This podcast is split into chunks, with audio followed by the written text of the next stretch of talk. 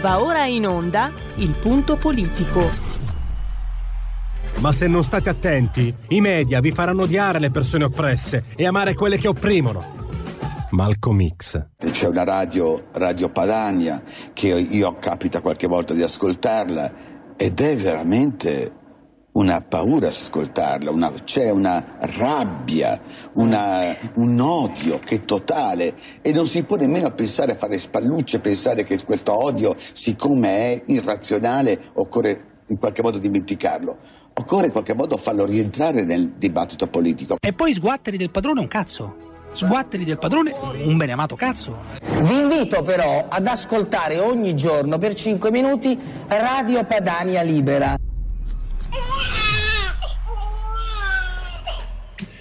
Parleremo oggi di economia, parleremo di lockdown, eh, parleremo della poetessa Amanda Gorman, eh, parleremo di Turchia e parleremo di adolescenza.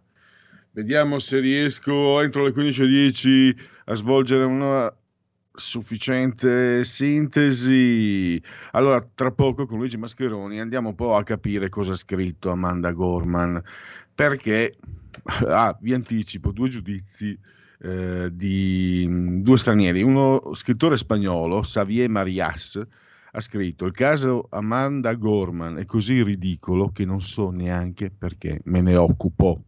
Mentre il filosofo marxista Slavoj Žižek, Amanda Gorman, terribile. E intanto però Luigi Mascheroni diciamo, descrive eh, il prodotto 98 versi di una riga eh, spalmati, in, uh, tra, spalmati alternando una pagina bianca e una scritta su 40 mezze paginette l'introduzione di Oprah Winfrey 38 righe eh, corpo spaziatura abbondante eh, se avete fatto delle tesi, io non ho fatto tesi in università, ho fatto tesine magari quando, quando, eh, quando si allarga, si allarga il, il, carattere, si allarga lo spazio, si impara lì a usare Word. E poi mh, frontespizio, eccetera, 10 euro, 56 pagine a 10 euro. E, e soprattutto poi, sapete, dopo la polemica sulla traduzione, manca il testo originale a fronte. Invece veniamo alle cose più serie, posto che questa lo è in realtà perché è chiaramente un condizionamento mediatico al pari di quello che abbiamo visto con Greta Thunberg, eccetera. Eh, l'andamento asimmetrico, asimmetrico dell'economia. Si aspettavano gli osservatori un'ondata di fallimenti terrificante per il 2021 non è avvenuto, se volete, è avvenuta a, diciamo, mm, a macchia di leopardo, si dice. No, non lo si dice in, in termini economici, lo, l'ho detto io. Perché alcuni settori, purtroppo lo sappiamo, abbiamo visto anche le manifestazioni, sono stati particolarmente colpiti. Tu, lo sapete quali, turismo, trasporti, altri invece manifattura, produzione industriale, settore immobiliare. No, anzi, mh, i fallimenti sono praticamente eh, quasi, diciamo, mh, si sono fermati. Due le cause di, di questa situazione.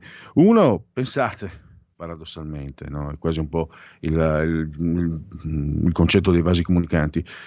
Eh, le risorse che non sono state spese nella ristorazione, nel turismo, eccetera, sono state dirottate verso appunto altri settori e questo li ha, aiutati. E poi soprattutto c'è stato un grosso contributo, eh, apertura di credito e contributo eh, finanziario alle aziende. Adesso per riportare una, la situazione in equilibrio bisognerà eh, continuare a, a, offrire garanzie finanziarie, operazione che il nostro ospite Marcello Minenna, che avremo al 1540, definisce né facile né indolore. Il, l'assuefazione alla chiusura, alla mancanza di libertà registrata da Francesco Borgonovo nel suo articolo io ho registrato un, un, anche un non detto cioè eh, questa assuefazione trasversale non è più questione di destra, sinistra o altro ancora. E poi con Francesca Corbella la rubrica del Largo ai bambini eh, parliamo. La vivacità non è una patologia però c'è il rischio che magari un bambino vivace subisca iperdiagnosi e schedature. Piccolo aneddoto velocissimo, poi lo ripeterò a Francesca. Eh, da fonte certa, un bel po' di anni fa, un bambino a scuola disegnava solo con il colore, credo, verde e basta. La maestra chiama la psicologa, bla bla bla bla, preoccupazioni, eccetera. Ecco, sapete perché disegnava solo con la matita verde? Perché era troppo pigro per fare la punta alle altre matite colorate. È così che è emerso, quindi attenzione quando si tratta di bambini. E poi eh, dite la vostra che io penso la mia. Erdogan ieri, ne hanno parlato tutti, ha trattato Ursula von der Leyen come una sguattera del Guatemala. Io a proposito in condivisione schermo vi ho messo una bella strettona di mano proprio tra lui, eh, Erdogan e Romano Prodi. Prodi che disse 22 gennaio 2007 a Repubblica la Turchia nell'Unione Europea è un traguardo strategico, se lo dice lui, poi tra le altre cose che ho proposto, poi sapete c'è anche il tema libero, ai serva Europa di dolore ostello, nave senza nocchiere in gran tempesta, non donna di province ma bordello. Dante D. L'Unione Europea è irreversibile, quando ci pensa Erdogan ancora si compisce dalle risate, di, e se non gli avessero detto chi era, aveva già chiamato la gendarma per farla portare nel suo boudoir. Adesso passiamo al prossimo ospite col quale ci mh, dovremmo mettere in contatto tra pochissimo, eh, se non è già magari in linea. Eh, vediamo un po'. Intanto io mi metto in condivisione, visto che si parla di poetesse, eh, Alda Merini e eh, abbiamo anche Amelia Rosselli, ho messo dei filmati tratti da YouTube. Eh, preferisco Amelia Rosselli ad Alda eh, Merini eh, è, una, è, una, mia preferenza personale, francamente penso che ci sia stato anche un fattore modaiolo e mediatico su Alda Merini, per carità non mi permetterei mai di mettere in discussione il, valore, però Meglio Rosselli eh, mi ha regalato, sì, li ha regalati a me, eh, momenti di, di, di, intensità poetica che non trovo, sinceramente non trovo, non ho trovato anche ne, nemmeno in tantissimi altri. Invece eh, Amanda Gorman col suo cappottino Prada, io avevo, pensato, avevo, detto Gucci, Prada, Prada, non so neanche se Gucci fa i cappottini, eh, da credo 2500 euro, quindi pensate quanti proletari possono permettersi il cappottino di 2500 euro o pensate quanto, quanto devono lavorare, eh, dobbiamo lavorare noi proletari, eh, noi minoranze come me, che poi di minoranze non siamo, per arrivare a 2500 euro. Allora, vediamo se Luigi Mascheroni eh, è in collegamento, mm, dovrebbe, dovrebbe esserci, spero, tra... Ah, perfetto, ancora 30 secondi, quindi ehm, vi, vi, ho già anticipato che eh, nel suo articolo di ieri, che appariva anche in, uh, guardate ve lo, ecco, tiriamo, eh, ecco qua, le pagine in bianco della poetessa nera. Era, partiva dalla prima pagina del giornale di ieri. Amanda Gorman, eroina progressista, in libreria con 98 esi diversi il libro di poesia The Here We Climb, o Climb, che adesso io la pronuncia inglese, io amo il francese, il latino, l'italiano, il friulano, il veneto e tutti gli idiomi locali. Allora, perfetto, dunque, lo vedete in condivisione a schermo il suo articolo, Luigi Mascheroni, e eh, lo abbiamo anche a voce al nostro microfono. Benvenuto Luigi, grazie per essere qui con noi. Luigi Mascheroni del giornale, responsabile di Pagina Culturale. Grazie a voi, buongiorno. Allora, eh, tu hai fatto una disamina, direi, da, ehm, da, quasi da libraio, mi è venuto in mente. Hai, hai lasciato perdere, sei andato oltre le polemiche, anche se hai riportato alcuni giudizi eh, molto tranchant, come lo scrittore spagnolo, il marxista, che su Amanda Gorman non l'hanno risparmiata. Ma tu hai offerto certo. al lettore, a noi lettori, eh, la descrizione precisa del prodotto in termini sì, proprio ho provato, mh, ho, tecnici. Ho provato, eh. sì, ho provato a fare quello che dovrebbe essere il mio mestiere, poi non so se l'ho fatto bene o male, cioè il giornalista culturale. Io non sono un critico letterario, tantomeno di poesia, e non sono, come dire, un, come dire, un, un, sociologo della comunicazione, sono un giornalista culturale, ho semplicemente provato ad esaminare, a raccontare al mio lettore che tipo di prodotto è questo libro, eh, di Amanda Gorman, eh, la poetessa di colore che è diventata famosissima per aver presenziato e salutato col suo poemetto The Hill We Climb la, uh, l'insediamento uh, del nuovo presidente degli Stati Uniti il gennaio scorso, pubblicato da Garzanti in grande spolvero da pochissimi giorni anche in allegato al Corriere della Sera, ho provato a raccontare che tipo di prodotto libro è ed è un prodotto libro secondo me ehm, che lascia davvero molto a desiderare.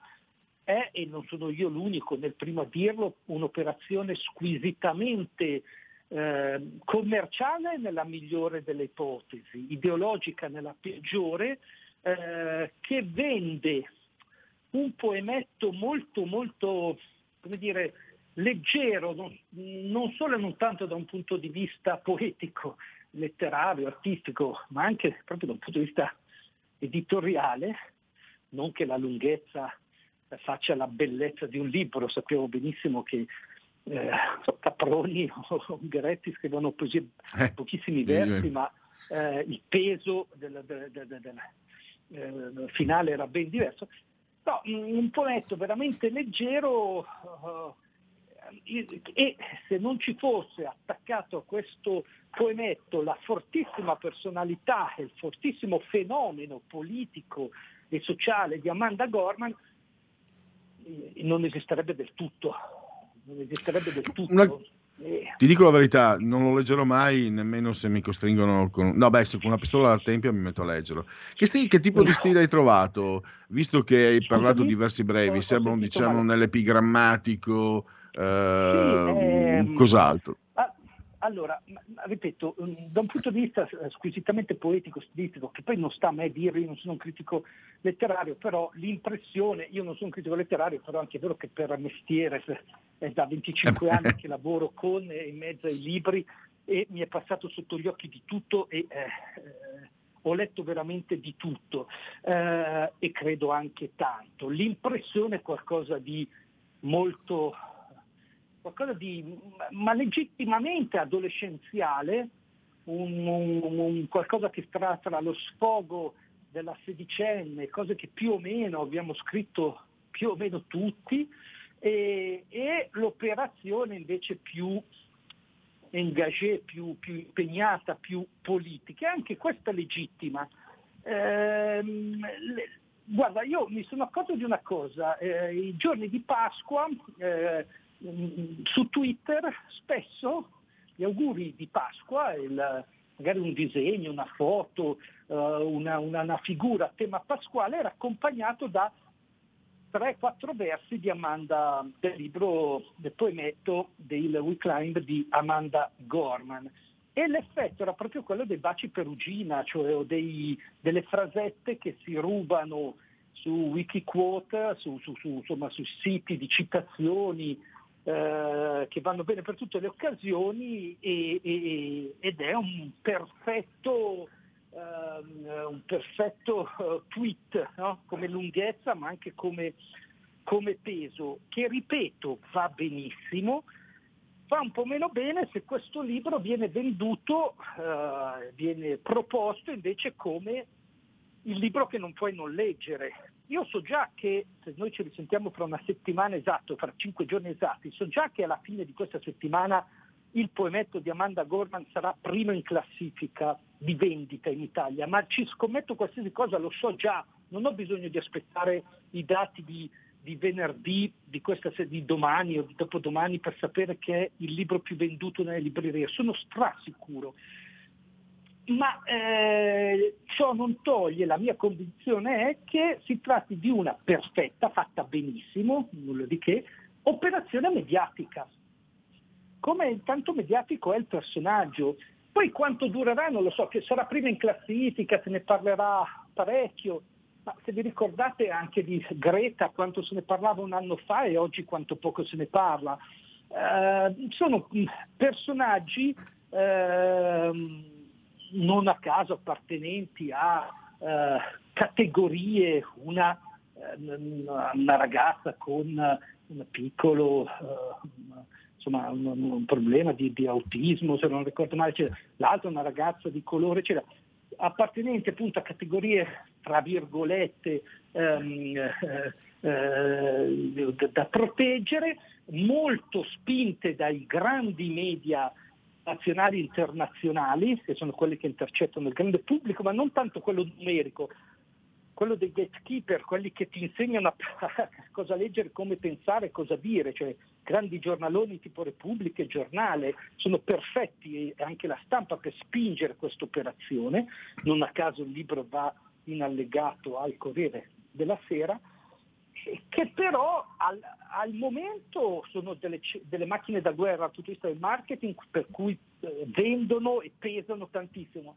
Alla lunga rimarrà, credo, pronto a essere smentito, ben poco. Io credo che Amanda farà di tutto nella vita, probabilmente diventerà anche la uh, Presidente degli Stati Uniti o, o Presidente di, di, di, o, o, a capo della Corte eh, Suprema americana, sarà qualsiasi cosa, non credo che sarà una poetessa in futuro, sarà una grandissima uh, donna di potere, di televisione, se, se, ancora esisterà la televisione quando, sarà, um, quando avrà 30 anni, 40 anni, insomma sarà una grande mh, qualsiasi altra cosa, ma non poetessa Devo dire, Luigi, um, tu hai fatto anche un esercizio davvero, io immagino, insomma, con tutta l'esperienza e la cultura che hai, riuscire ad astenersi ed essere molto professionale, eh, complimenti. Infatti, ehm, mi ha fatto capire alcune cose, però tra le righe io ho letto, forse involontariamente, quando tu parli di sfogo adolescenziale,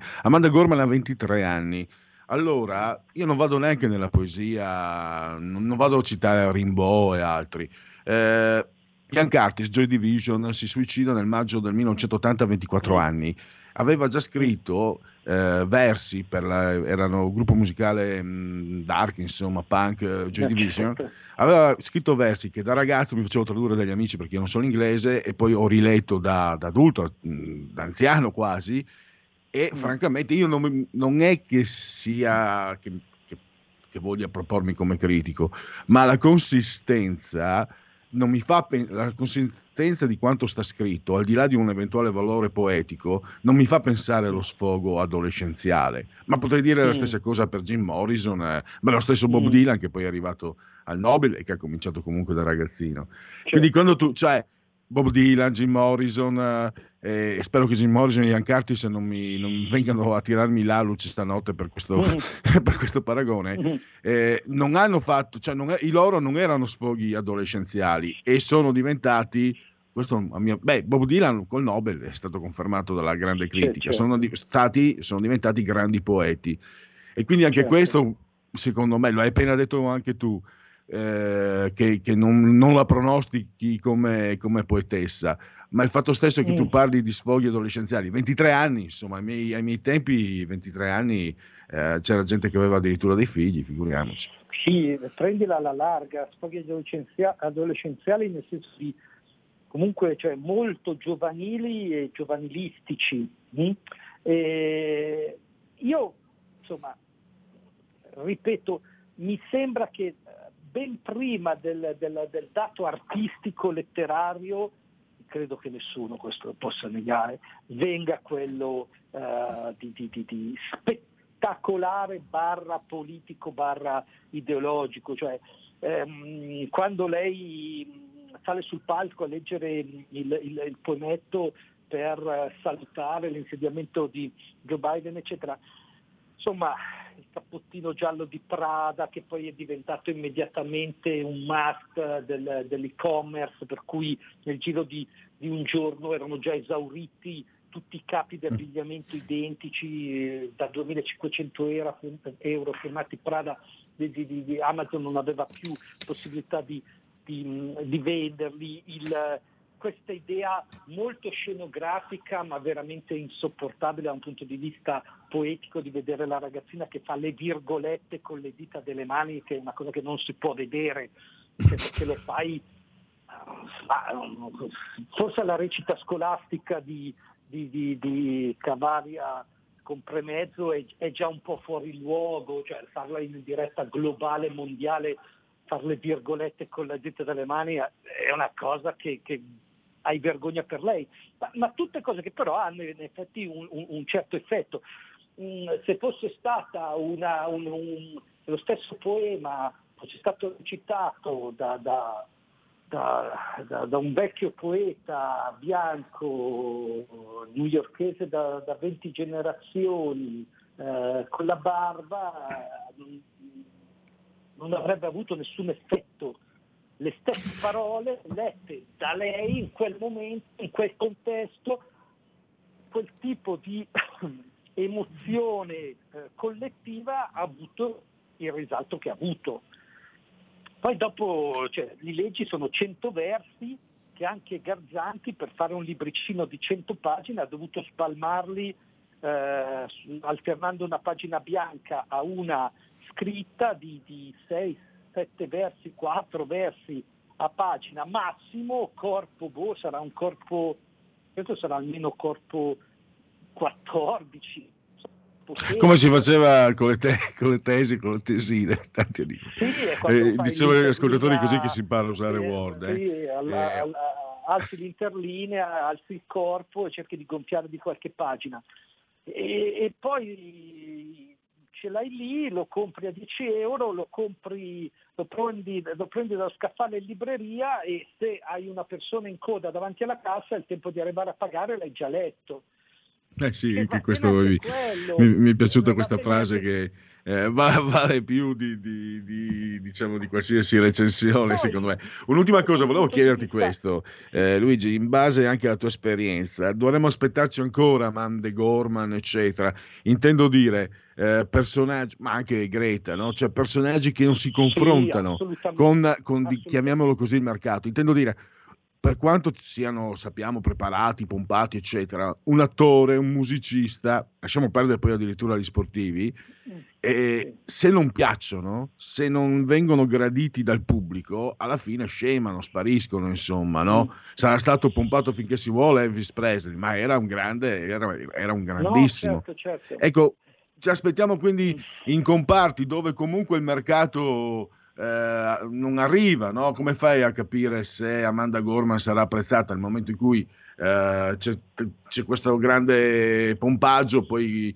comunque 10 euro, un prezzo anche accessibile? Ecco, dovremmo aspettarci ancora di, queste- di questi fenomeni, Sì, secondo te? di, sicuro sì, la risposta è sì, di sicuro a lungo, tutte le volte che una, un- qualcuno, soprattutto qualcuno, come ho detto, appartenente a queste categorie eh, considerate, eh, eh, considerate mh, così, eh, di minoranza, intercettano non il sentimento comune, che è quello della maggioranza delle persone nel modo più assoluto, quello che intercetta Amanda non è per nulla il sentimento comune, ma intercetta il sentimento delle poche, dal punto di vista numerico molto inferiori, persone che però costituiscono quella fascia ehm, limitata numericamente ma fortissima dei ben pensanti, cioè di quelli che pensano bene, di quelli che leggono i giornali giusti, di quelli che leggono i libri giusti, di quelli che partecipano alle trasmissioni televisive giuste dicendo le cose giuste. Allora se dici la cosa giusta sull'ambiente, se dici la cosa giusta sulla legge Zan, se dici la cosa giusta sulle minoranze, se dici la cosa giusta eh, sulle- sui- sulle- eh, sul fenomeno migrazione, se dici la cosa giusta su tutti questi punti eh, vitali del dibattito eh, politico, allora, allora quelle persone, poche ma fortissime, che costituiscono quella fascia, ti immediatamente ti incoronano eh, intellettuale di riferimento. Anche se numericamente non- non- non, eh, dietro non, non c'è, cioè sarà il 10% della popolazione. Io credo che il fenomeno Amanda Gorman possa essere apprezzato, valutato, spinto, letto, apprezzato dal 10%, ma forse l'8-9% degli, degli italiani eh, alfabetizzati. Il problema è che quel 10%, cioè i lettori forti, eh, costituiscono quasi automaticamente poi per, per tutti la cultura e quindi c'è la cultura ha- ha- ha- ha innalzato Amanda Gorman al ruolo di poetessa. No, non è una poetessa, è una ragazza, anche molto simpatica, molto carina, che veste eh, mediamente bene, eh, che legge o scrive poesie, che non è la stessa cosa di essere poetessa. E va certo. bene, che piace, ma che dobbiamo sapere perché Luigi, purtroppo siamo arrivati alla fine. Eh, perdo- io chiedo perdono a una persona di cultura come te perché ho messo in condivisione vari filmati, anche i tuoi, e ho messo insieme a quelli di Amanda Gorman, ho messo Alda Merini e una poetessa che a me piaceva tantissimo, Amelia Rosselli. A me piaceva molto più che ancora che, che Alda Merini. Ecco, averli messi, averli accostati è, forse un gesto molto volgare da parte mia, ma è, è, un brutto mestiere, qualcuno lo deve pur fare. Luigi, io ti ringrazio, ti saluto e grazie davvero e a risentirci al più presto. Grazie a voi, a presto. Buona giornata. Stai ascoltando RPL. La tua voce libera, senza filtri né censura. La tua radio.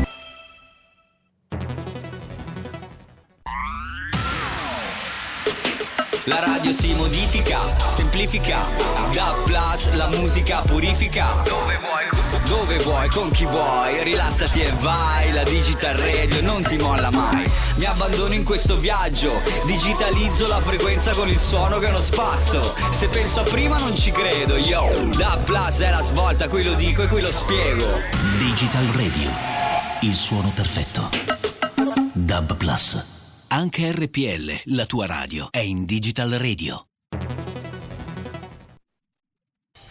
Porta con te ovunque RPL la tua radio. Scarica l'applicazione per smartphone o tablet dal tuo store o dal sito radiorpl.it. Cosa aspetti?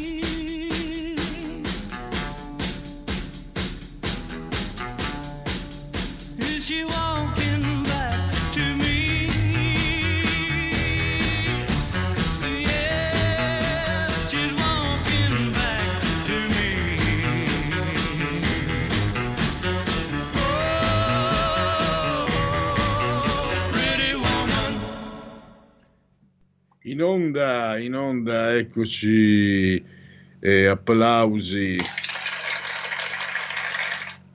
Tanto adesso non riesco a vedere se è in condivisione ancora. Io ho lasciato, non so se il regista ha lasciato la condivisione perché questo filmato che ho scovato in rete di Alda Merini è davvero spettacolare, spettacolare. E qui, eh, e qui devo dire, ti dà anche l'idea di quanto siamo noi prigionieri e di quanto non lo siano poeti o poetesse. Ecco, posso solo dirvi se non lo state guardando che Alda Merini non indossa il cappotto di Prada da 2500 dollari. L'altro, pessime quelle sigarette lì, mamma mia. Sì, sono le sigarette da donna, non sono mai riuscito a fumarle. Andiamo avanti, cose serie. Eh, cose serie, dunque, qualche aggiornamento intanto eh, da darvi poi convenevoli formulaici li faccio dopo. Meglio l'uso per gli over 60, alle 18 conferenza di Draghi. Eh, figliuolo, il piano vaccini resta a fine mese 500.000 al giorno. Sofagate, la Turchia replica, l'Unione Europea concordava sul protocollo. Garavaglia, il 2 giugno, possibile data per riaprire.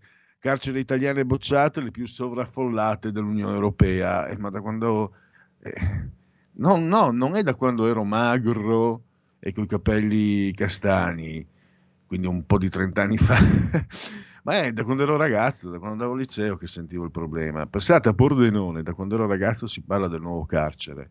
E, ehm, perché già negli anni 70, non parlare neanche degli anni 80, era sovraffollato e da fonti certe so che per quanto noi non si possa amare i criminali, noi non possiamo però essere francamente dei barbari.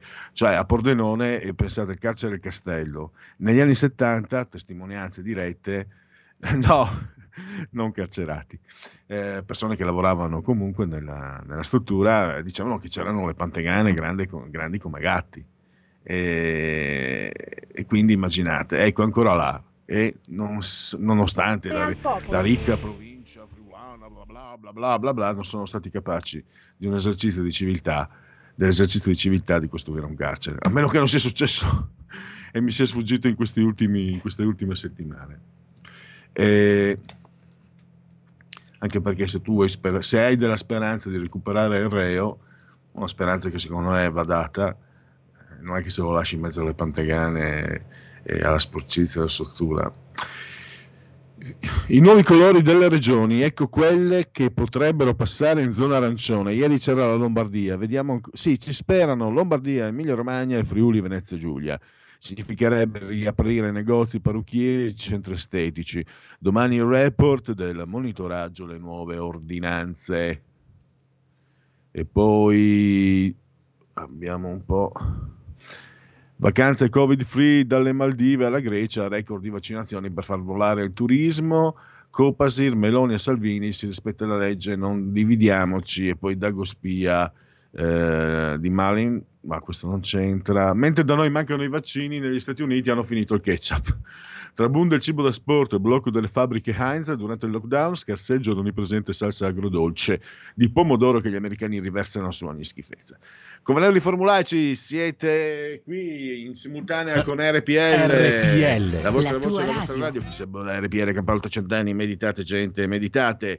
Eh, sulla torre di comando, saldamente in regia tecnica, Roberto Colombo, che saluto e ringrazio, lui lì fisicamente, io qui da smart working, entrambi siamo sospesi a 76 metri sopra il livello del mare, le temperature ci raccontano di 23 gradi centigradi sopra lo zero, questa è la temperatura interna, mentre externa 14,7, umidità 29%, 1022.1 millibar la pressione, nel decimonono giorno di Germinale, mese del calendario repubblicano, per i gregoriani ne mancano 267 alla fine.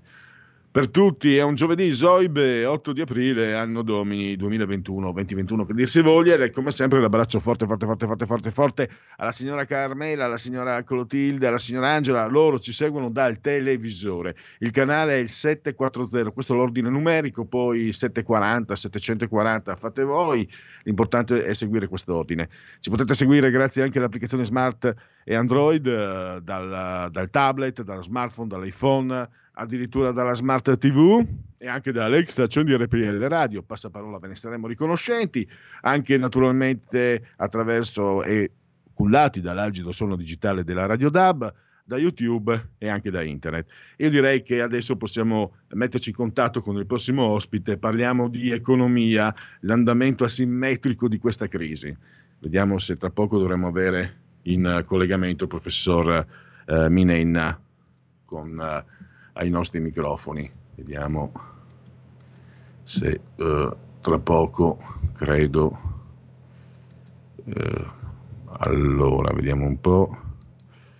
Qualche istante ancora, diamo tempo ai tecnici di mettersi in collegamento con uh, il professor Minena. Vi dicevo, eh, nell'articolo Passo Domenica su Sole 24 Ore, il professore spiega come eh, nel 2021, questa è una buona notizia, non sia arrivata quello tsunami di fallimenti che ci si aspettava, diciamo una, una crisi che ha colpito a macchia eh, di eh, leopardo, questo è un linguaggio mio, e, che, che stranamente non ha avuto Uh, l'andamento visto nel 2009, nel 2011-12. Abbiamo, abbiamo il professore eh, Marcello Minenna, lo sapete, insegna la Bocconi, scrive su Sole 24 Ore e altro ancora.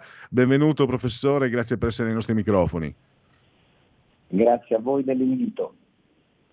Professore, allora partiamo da questo andamento asimmetrico e questa notizia che a un profano come me sembra comunque una buona notizia, no? il fatto che la produzione industriale, ci siano settori che non sono stati colpiti e lo tsunami, come lo chiama lei, di fallimenti, per fortuna è stato scongiurato, anche se ci sono settori che invece sono stati duramente provati.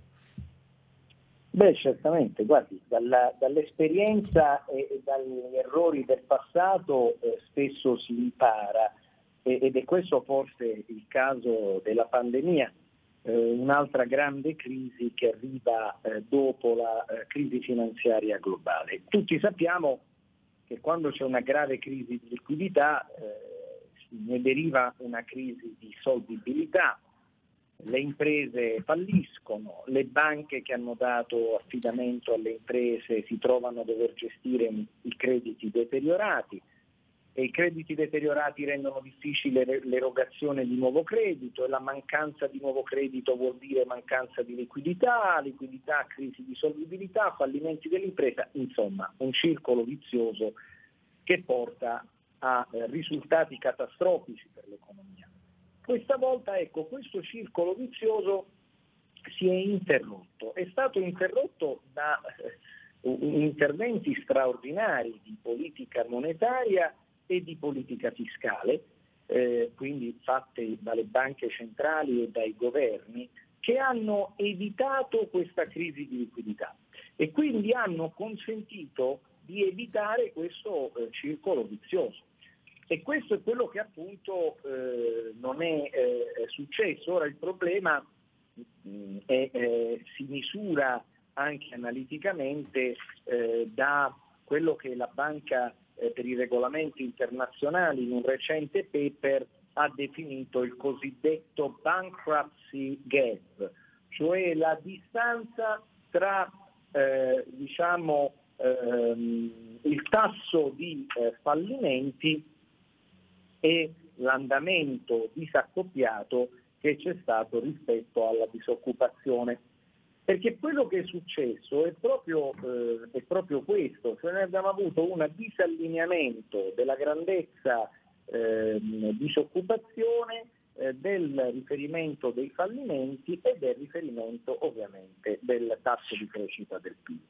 E questo gap è la vera eh, novità. Noi abbiamo avuto eh, quindi degli interventi eh, che sostanzialmente hanno evitato il peggio. Il problema però è, è dietro l'angolo o è in fase di soluzione o si proseguirà secondo eh, una operatività straordinaria e per quanto? Cioè il tema è se io do tanta liquidità al sistema vuol dire dare tanto credito, e, ma tanto credito vuol dire che dall'altra parte qualcuno fa tanto debito ed è evidente eh, che il debito può diventare una spada di Damocle e se a un certo punto qualcuno chiederà il rimborso di questi eh, debiti, beh, eh, il rischio dei fallimenti si potrebbe eh, riaffacciare ehm, alla nostra porta. Insomma, è un tema eh, che va, andrà affrontato nei prossimi mesi. Dal nostro punto di vista ricordiamo tutti gli anni del patto di stabilità, del deficit PIL al 3%, il rapporto del debito PIL fuori controllo. È evidente che in questo anno di crisi pandemica di debito PIL ne abbiamo fatto tanto Chissà eh, se eh, usciti dalla crisi a qualcuno dovesse venire in mente di ripristinare subito le regole di Maastricht, si rende conto che questo potrebbe generare delle tensioni economico-finanziarie tutte da definire. Comunque una cosa è certa, rispetto al passato la vecchia crisi, la crisi economico-finanziaria qualcosa ci ha insegnato, bisogna dare liquidità al sistema per evitare il peggio insomma non fare come si è fatto per Lehman Brothers negli Stati Uniti o nell'Eurozona, consentendo il fallimento della Grecia e le varie crisi finanziarie spagnole e anche l'austerità a cui abbiamo assistito. Mm, non so, professore, se si possono valutare cioè, questa situazione che comunque, allora, eh, per come ho capito, dunque è di precarietà e si pronuncia anche in un certo senso di, di squilibrio. No? Il fatto che all'interno di uno stesso gruppo economico, sociale, ci siano appunto settori, quindi anche io traduco cittadini, ma anche imprese, eccetera, che continuano, che mm, possono continuare, quindi appena lambite dalle problematiche della crisi, e altri che vedono la fine della propria vita economica, della propria attività economica. No? Abbiamo visto le manifestazioni di ieri e l'altro. Questo sicuramente comporterà, anche se è auspicabile di no, delle, delle differenze sociali e probabilmente anche degli scontri. Io dico probabilmente, è, è, chiaro che spero proprio di no. Dal punto di vista economico, cosa può produrre? Uh, dei divari, delle, delle, difficoltà nel gestire? Uh, com'è, com'è la situazione, professore?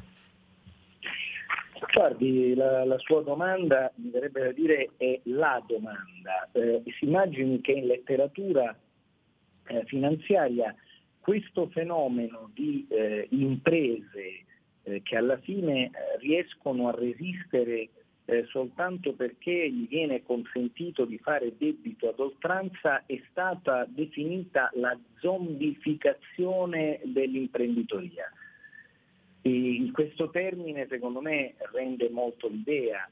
Eh, creiamo dei soggetti economici che operano fuori dalle regole economiche. È un po' il concetto che qualificavo prima del bankruptcy gap. Eh, noi abbiamo una situazione in cui il tasso di fallimento dovrebbe essere X delle imprese e in realtà è X meno Y. E questa differenza è collegata proprio al fatto eh, che ci sono questi anomali interventi, talmente anomali da generare delle difficili capacità di, di previsione. Ora, dire che questi zombie eh, verranno eh, ritrasformati in esseri umani, eh, perdonatemi la, la, il riferimento, ma è un'espressione che si sta usando tra gli economisti, è la vera sfida cioè riuscire ad accompagnare questo processo di eh, correzione eh, del funzionamento dell'economia. D'altronde, guardi, lo stesso fatto che si parla eh, di eh, ripresa dell'economia globale, ma non è una ripresa come le altre. Le riprese nel passato erano omogenee su tutti i settori, qui abbiamo una ripresa eh, e ancora una volta gli economisti inventano poi delle espressioni, a forma K, dove abbiamo, perché si sceglie questa lettera? Perché c'è chi va su e chi va giù, come la lettera K eh, ci mostra con le sue due gambe. Eh, da un lato abbiamo tecnologia, manifattura, commercio al dettaglio che salgono, è evidente, siamo a casa e quindi sviluppano certe dinamiche competitive anomale, dall'altro turismo, servizi, ristorazioni che non vanno da nessuna parte. Eh, è chiaro che mh, ora vedremo con le infrastrutture, col PNRR, con eh, i rilanci green, con l'edilizia, perché tutti questi bonus e queste anche innovazioni di politica fiscale che modernizzeranno i nostri paesi, di sicuro cambieranno la morfologia della nostra economia, portandola in un'economia differente. Guardi, eh, come lei sa, io in questo momento sono direttore generale de- dell'agenzia ADM, di Accise Dogane Monopoli che in questo anno noi siamo passati da fare che ne so, 5 riunioni al giorno di presenza con i miei collaboratori, a farne 10 via piattaforma telematizzata nella stessa giornata, eh, con un gap, alcuni dicono di perdita di rapporto de- personale umano, ma io credo anche di guadagno di efficienza e di ciclo di trasmissione sul territorio, che è un territorio eh, quello delle dogane eh, che opera su tutta Italia, su tutti i confini, porti e gli aeroporti. Ora capisce che anche quando l'economia, il lockdown, eh, la pandemia sarà superata e tutti ci auguriamo che questo anche con la eh, poderosa campagna di vaccinazione messa in atto avvenga nel più breve tempo possibile, chi lo dice che torneremo al vecchio modello eh, di eh, coordinamento manageriale di questi enti così complessi e così sviluppati sul territorio. È evidente che cambierà il modo in cui noi siamo abituati a vivere, anche il modo in cui andavamo al ristorante o a prenderci la pizza il sabato sera. Eh, ora è tutto a casa, eh, magari ci sarà un momento in cui la ristorazione avrà un recupero perché questa compressione di stare chiusi in casa porterà a una fase di decompressione verso fuori, però non c'è dubbio che eh, determinate nuovi modus vivendi, nuovi eh, comportamenti eh, che sono stati eh, coattivamente imposti, se hanno generato delle utilità o degli eh, aspetti positivi anche al margine, cambieranno le nostre condotte. Un, un'ultima domanda, professore. Mi domandavo, questa situazione eh, vista dal suo articolo di domenica mi sembra sia abbastanza comune, mi, mi è di aver capito, in Europa. Eh, credo, non so se sia nell'Occidente. Ecco, cosa succede adesso rispetto alla Cina? Perché, da, parlo sempre da non addetto ai lavori, si legge, si legge che la Cina, anzi mi sembra di aver visto numeri sul, sul PIL della Cina, la Cina, altri, per esempio i viaggi aerei, eccetera, ci sono segnali che anche abbastanza previsti e prevedibili che la Cina eh, non ha risentito molto meno dell'Occidente eh, da questa pandemia. Lasciamo perdere magari i motivi per cui vi è riuscita, magari non sempre in cima alla democrazia e alla trasparenza, ma loro hanno quel tipo di, di sistema e io non, non, ci entro per carità. Ma economicamente cosa, cosa può aspettarsi? Per esempio, ecco, e, e mi, mi, taccio perché questa domanda sta diventando troppo lunga. Per esempio, sto pensando all'elasticità del, dell'imprenditore italiano, l'adattamento, la grande adattabilità. Eh, io ho sentito anche in altre occasioni eh, dire che comunque non bisogna guardare la Cina con paura perché, per esempio, proprio per la grande adattabilità che ha l'imprenditore italiano, può essere più opportunità che altro. Ma io sto pensando nelle macro dimensioni, quello che può spostare, quello che può cambiare il dopo pandemia, sperando che arrivi naturalmente.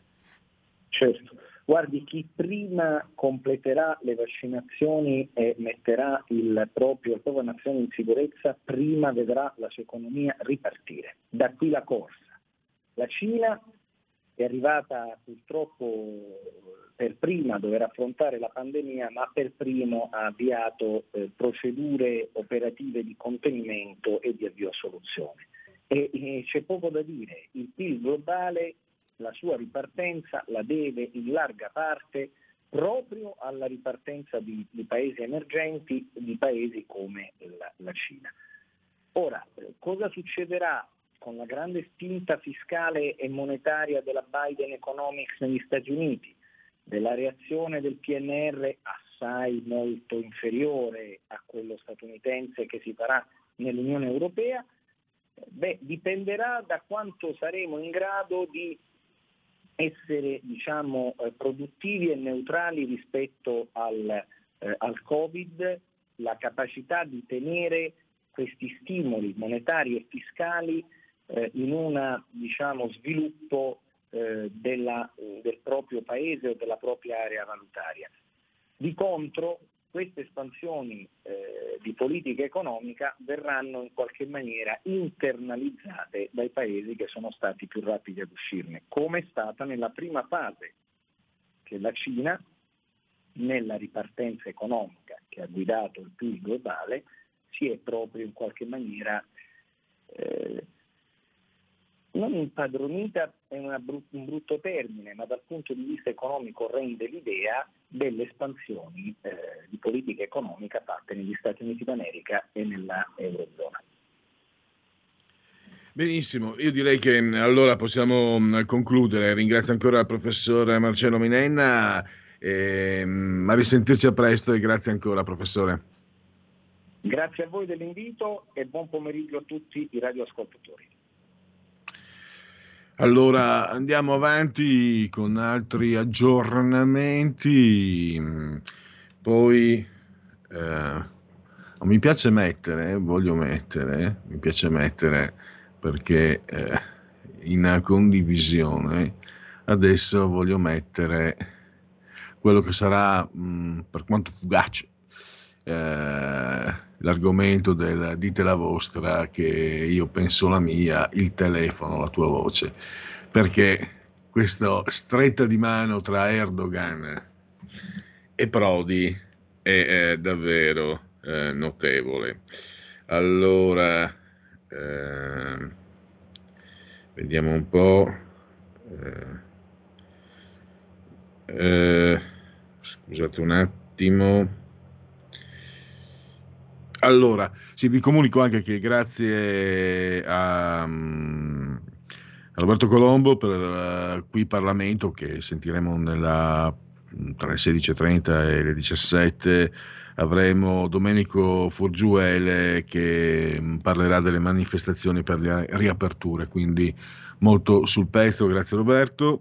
E appunto il, il tema del dite la vostra, io penso la mia, eh, riguarda proprio quello che è successo ieri, Ursula von der Leyen eh, contro ogni mm, aspetto formale del protocollo eh, è stata accomodata sul, sul, divano. Tra l'altro volevo mettermi anche eh, il tempo di Osho, la prima pagina del tempo di oggi, eccolo qua, che mm, c'è la foto, Michel, commissario europeo, Erdogan, eh, eh, lontana. Tanto, questo proprio è il segno della, di, una, di, una, cultura uh, antica, primitiva anche per certi aspetti. Per esempio, dalle mie parti era uso, non fino a tanto tempo fa, i cacciatori, per esempio, quando organizzavano la cena, era, i maschi erano con i maschi e le donne erano dall'altra parte a preparare e far da mangiare. Maschilismo io da quel punto di vista lì, francamente, è meglio. Non c'è di più bello di mangiare insieme. Quindi, eh, proprio anche sciocco come maschilismo. Vabbè, ma ognuno per carità. E comunque il tempo di Osho, posso accendere la TV o vi dà fastidio? In romanesco, come usa il tempo di Osho, l'autore adesso non mi ricordo di, queste, di, di, queste, di questi sketch fatti su fotografie ufficiali, che poi con la scritta in romanesco, è la frase di Ursula von der Leyen e mm, si parlava anche, anche, ieri appunto di questo, della Turchia. Eh, andiamo, tra poco siamo pro- pronti per eh, passare alla speciale terza pagina con eh, Francesco Borgonovo Erdogan è riuscito a mettere gli europei gli uni contro gli altri. Il nouvel observateur mette nel mirino Charles Michel, già infinzato sui social, che avrebbe dovuto alzarsi e lasciare il posto alla von der Leyen. Il giornale che Erdogan potesse agire così era prevedibile e resta l'ipocrisia della Germania, principale sponsor del sultano. L'Unione Europea gli affida il lavoro sporco, gli dà i nostri soldi per tenere fermi i migranti, così gli regaliamo un potere immenso di ricatto. E poi uh, credo si possa... Ah, guarda che roba. Eh, scusate, scusate, due secondi. È Lecce Homo, Vittorio Sgarbi e il mistero del dipinto ritirato dall'asta a Madrid. Lo voleva, è un Caravaggio, il catalogo lo attribuiva a un seguace, José de Ribera, noto come lo Spagnoletto, sì, con base a 1500 euro. Il Dago Scoop, due mercanti d'arte hanno scovato Lecce Homo di Caravaggio, vale almeno 100, solo 100 milioni, vale come Cristiano Ronaldo, dai, non scherziamo, Lecce Homo deve valere miliardi, deve avere il PIL del, dell'Europa, non scherziamo con Caravaggio, su quelle lì sono robe serie, finché si parla di politica, economia, soldi, malattie, quelle lì, vabbè, sono cose di passaggio, noi siamo di passaggio, Caravaggio resta. Va bene, mi blocco prima di dire troppo, di parlare troppo, tra, tra pochissimi minuti con Francesco Borgonovo. Il futuro appartiene a chi fa squadra. Le radio italiane si uniscono per giocare la partita da protagoniste. Nasce l'app Radio Player Italia. 140 stazioni in una sola rete. Scegli la tua preferita e ascolta il suono perfetto del digitale. Gratis, senza registrazione, senza interruzioni, compatibile con tutti i device. Le notizie, la compagnia, la musica scelta da chi la ama, la conosce e la vive. Scarica Radio Player Italia. Il futuro batte con la radio nel cuore. Anche RPL è disponibile su Radio Player Italia.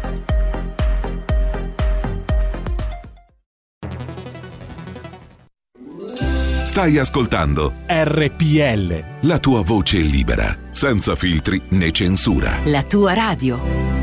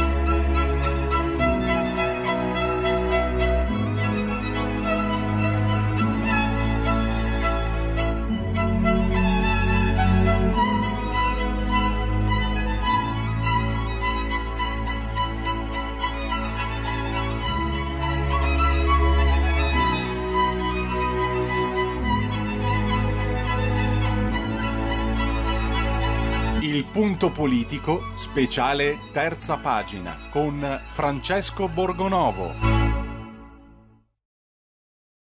In eh, libertà vigilata è eh, la amara constatazione che possiamo leggere nell'articolo di eh, Francesco Borgonovo che abbiamo in linea, al quale do il benvenuto. Ciao Francesco, grazie per essere ai nostri microfoni. Eccoci, buon pomeriggio, buon pomeriggio a tutti. Allora, eh, nel tuo articolo eh, si parla di libertà e io ho notato tra le righe che questa suefazione alla mancanza della medesima, alla mancanza di libertà, sia trasversale. Non, eh, diciamo a livello politico, a livello, a livello sociale, eh, mi sembra di capire che tu avverta che alla fine un po' tutti siano assuefatti a quello che sta succedendo e che tutti magari siano contenti solo perché so, a solo sentire che forse si dice pare che il 20 aprile magari si aprono i ristoranti tra le 12.30 e le 12.35 ma non è sicuro e tutti sono contenti. È una eh, siamo arrivati a lì a quel punto mi sembra di aver capito secondo te Ma ehm, guarda, io come, come, come dire, ehm, lì eh, pensa se tu no, io ti dicessi, eh, sono il papà che ti dice stai chiuso in casa, no? Stai chiuso in casa, poi forse, forse, dopo Pasqua puoi uscire, anzi sto lavorando perché tu dopo Pasqua possa uscire. Poi arriva Pasqua e io ti dico, eh no, vabbè, adesso aspettiamo, mm, così vediamo, aspetta, abbi pazienza. E nel frattempo passano altri 15 giorni, tu sei lì ogni giorno a dire ma quando, quando, quando posso? Nel frattempo tu non puoi fare niente. Poi arriva il papà e ti dice, eh, allora facciamo così, il 20 aprile puoi uscire, ma puoi andare, guarda, fino al cancello. E tu, di fronte a questo cosa penseresti? Penseresti, beh, papà, mi stai prendendo in giro, no? Mi stai dicendo sto facendo una cosa che non va bene, cioè, eh, mm, così mi imprigioni. E invece no, noi siamo nella situazione psicologica, ormai è la sensazione che ci sia talmente tanta assuefazione, non dappertutto in tutti, ma in una larga fetta di italiani, per cui anche questa minima concessione, no, il papà che mi dice posso andare fino al cancello mi sembra, zio, evviva, cavoli, la libertà. Eh, io, eh, rimango stupito. Ho letto sui giornali, in televisione, eh, da, dappertutto queste cose, no? ci sono i fascisti in piazza, sempre le solite robe, no? c'è quello con le corna, quello quante volte l'ho sentita i militanti della Lega, quello con le corna, no? quando facevano vedere le foto, Pontina, ed era tutto lì, era solo uno con l'elmo con le corna. No? E, e, e, poi cioè, si trascura il fatto che io, io, rimango allibito che queste proteste, ma anche peggiori, non che io me le auguri, però rimango allibito che non ci siano state prima. Cioè, che, che, la gente sia stata così paziente, così ligia, così rispettosa e, così forse anche demotivata da non protestare prima. E poi ti dicono, contemporaneamente ti dicono, eh ma eh, vedi, così è sbagliato, fate, vengo da un programma televisivo in cui sento dire, eh, ma così fate un danno perché i, i ristoratori in realtà da queste proteste non guadagnano niente. Eh, io mi domando, scusa, a un certo punto che cosa bisogna fare? Cioè, Salvini è un membro del governo, al tavolo di governo, sta ponendo, non mi sembra, né con le corna, né con, con, con le mazze, né con altri metodi, ma con il rispetto delle istituzioni, con eh, come dire, rispetto di tutti i, rituali che compongono la democrazia, sta ponendo un problema da settimane e dice bisogna riaprire perché ci sono intere categorie che non vivono più. Ecco, se anche lì a un certo punto tu non vieni cioè, eh, ottieni che eh, il ministro Speranza continua a fare gli affari suoi, il Presidente del Consiglio sembra non sentirci, a un certo punto cioè, non è che puoi dire eh, ci sono i fascisti in piazza, non è che ci sono i fascisti in piazza, c'è la gente che non ne può più. Stavo pensando, rifacendomi anche un autore che, che tu suoni molto, Agamben, un filosofo, mi viene da pensare eh, quasi una sindrome di Stoccolma collettiva eh, tutti sono strettamente legati a, ai loro car- carcerieri. Eh, eh, guarda, io ho, ho, detto questo, sai che esiste la sindrome di Stoccolma, no?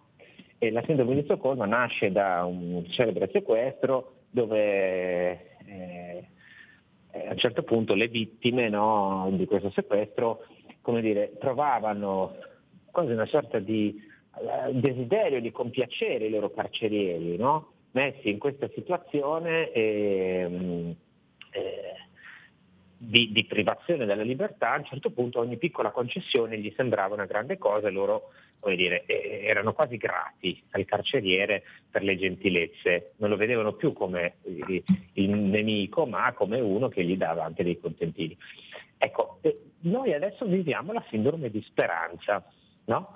Che è un altro caso clinico eh, eh, di questo tipo, su cui andrebbero fatti, credo, degli studi scientifici molto seri, vorrei sentire cosa da dire l'EMA su questo, andrebbero fatti per capire no, come mai a un certo punto noi anche di fronte a questi contentini, queste bricioline che ci vengono tirati, eh, ci, ci, ci, sembra che ci abbiano fatto un favore. Eh, io sinceramente sono veramente, da un lato ammiro ammiro la pazienza che ha dimostrato il popolo italiano, l'ammiro ma con tutto, con tutto me stesso, cioè mi, sembrano, um, mi sembra che abbiamo affrontato veramente delle prove incredibili. E quest'ultima, cioè io me lo ricordo la conferenza stampa di Draghi, una delle prime dove diceva eh, vogliamo fare di tutto, ci prepariamo dopo Pasqua, ma qua cioè, non ci sono neanche ne, mai più le fette scientifiche a cui attendere le chiusure.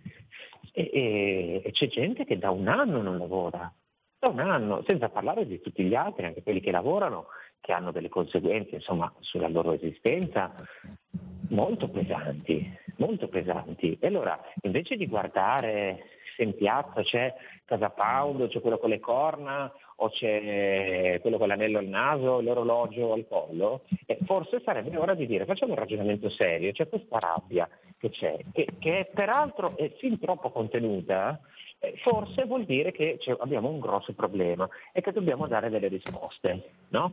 E io spero che dall'incontro di oggi eh, tra Salvini e Draghi qualche risposta esca, ma che sia vera però deve essere vera. Però, eh, Francesco, eh, Francesco, io l'anno scorso mi sono detto bravo da solo. Avevo fatto un bel, diciamo, una bella composizione di filmati tratti da YouTube, una roba anche molto facile. Delle proteste, eravamo più o meno in questa stagione, fine aprile, maggio. eh, di esercenti, ristoratori, bar, risti, eccetera, eccetera. Eh, senza violenze, per carità, ma tutta Italia, proprio ho fatto il giro d'Italia da, da Biela, Agrigento, Lucca, mh, mm, addirittura Udine, eccetera. Molti dissero il popolo non ne può più, siamo arrivati fino alla fine, adesso, adesso basta. E invece poi se non arriva Matteo Renzi, quel gover- restava quel governo lì che faceva quelle decisioni. Adesso ne abbiamo uno che è cambiato ma vediamo che le decisioni, ahimè, eh, non, non, sono ancora cambiate come, come eh, qui, si qui gro- Quindi voglio dirti, non è che per caso il sistema della, della rana bollita, della, della rana, rana, lessa, che mi sembra che il potere italiano, quello politico, quello dei mandarini, sappia mettere molto in atto, no? Cioè ti metto 90 di tasse, poi te ne tolgo 10 così tu tiri un sospiro di sollievo e sei anche contento. No, guarda che le tasse al massimo dovrebbero essere la metà. Mi sembra che questa strategia eh, la, sia, sta, sia, venga da lontano e sia, si sia dimostrata abbastanza adatta all'antropologia dei popoli italiani.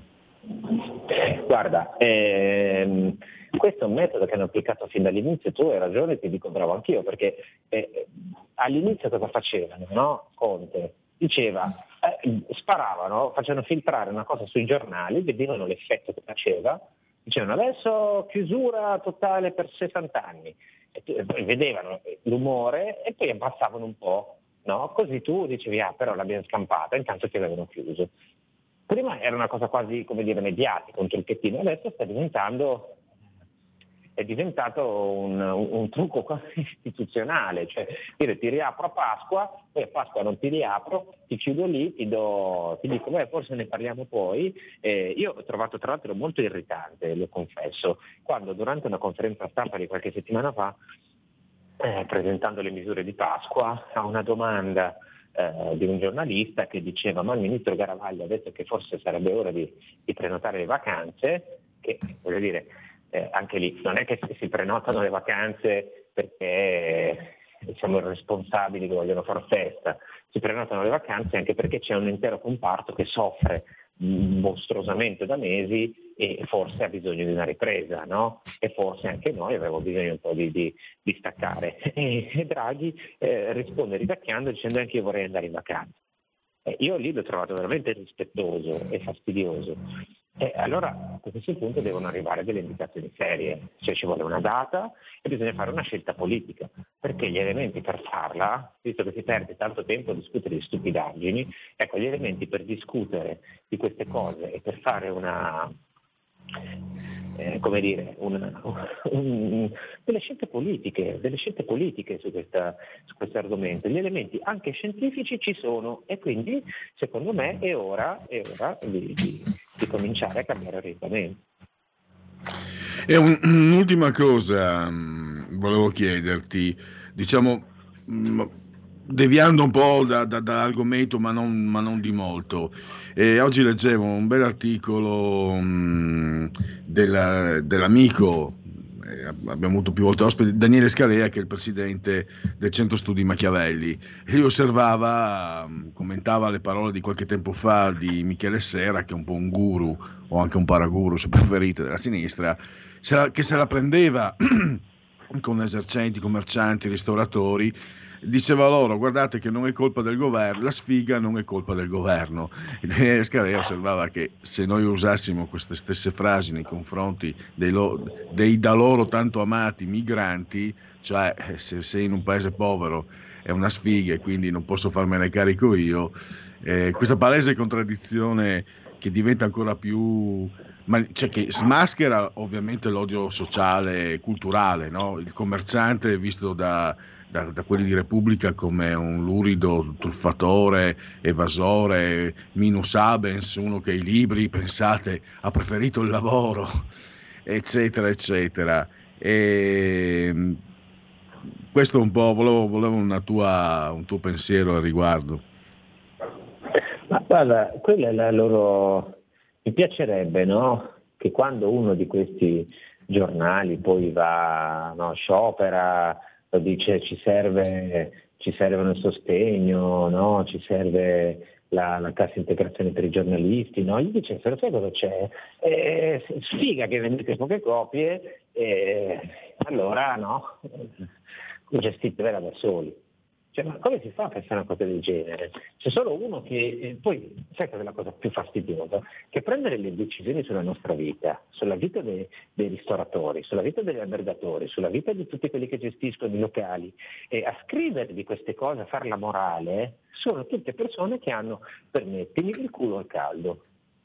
Perché ehm, i giornalisti, specie noi siamo un giornale, insomma, nella struttura piccolino, siamo indipendenti, nel senso che eh, siamo, cioè, quando siamo partiti ci abbiamo messo i soldi in autodirettore e, e, con qualche altro aiuto e non abbiamo fatto, come dire, abbiamo avuto, insomma, ci abbiamo investito tutti tanto, no? Anche a livello, eh, e ce l'abbiamo fatta questi mesi con qualche eh, restrizione, con l'aiuto dei lettori, eh, però comunque rischiamo del nostro, ma abbiamo avuto lo stipendio garantito abbiamo avuto uno stipendio, abbiamo potuto continuare a lavorare, non era garantito nel senso che se non avessimo, avessimo smesso di vendere eh, a un certo punto rilevamo, ma eh, a noi lo stipendio è arrivato. E allora ogni volta che prendiamo la penna in mano e che dobbiamo scrivere delle persone che invece lo stipendio per causa di forza maggiore non hanno ricevuto, dobbiamo avere rispetto, io penso, dobbiamo metterci nei loro panni e dire ma sappiamo che cosa diamine vuol dire non prendere lo stipendio. Cioè, prima di parlare, hai, sai che cosa vuol dire alzarti la mattina e sapere che non puoi lavorare, stare chiuso in casa e ci sono i conti da pagare? Cioè, è roba da non dormire la notte. Non dormire la notte. E, e poi dice, eh, la spiga, non è spiga. Noi ci siamo presentati all'epidemia senza un piano pandemico.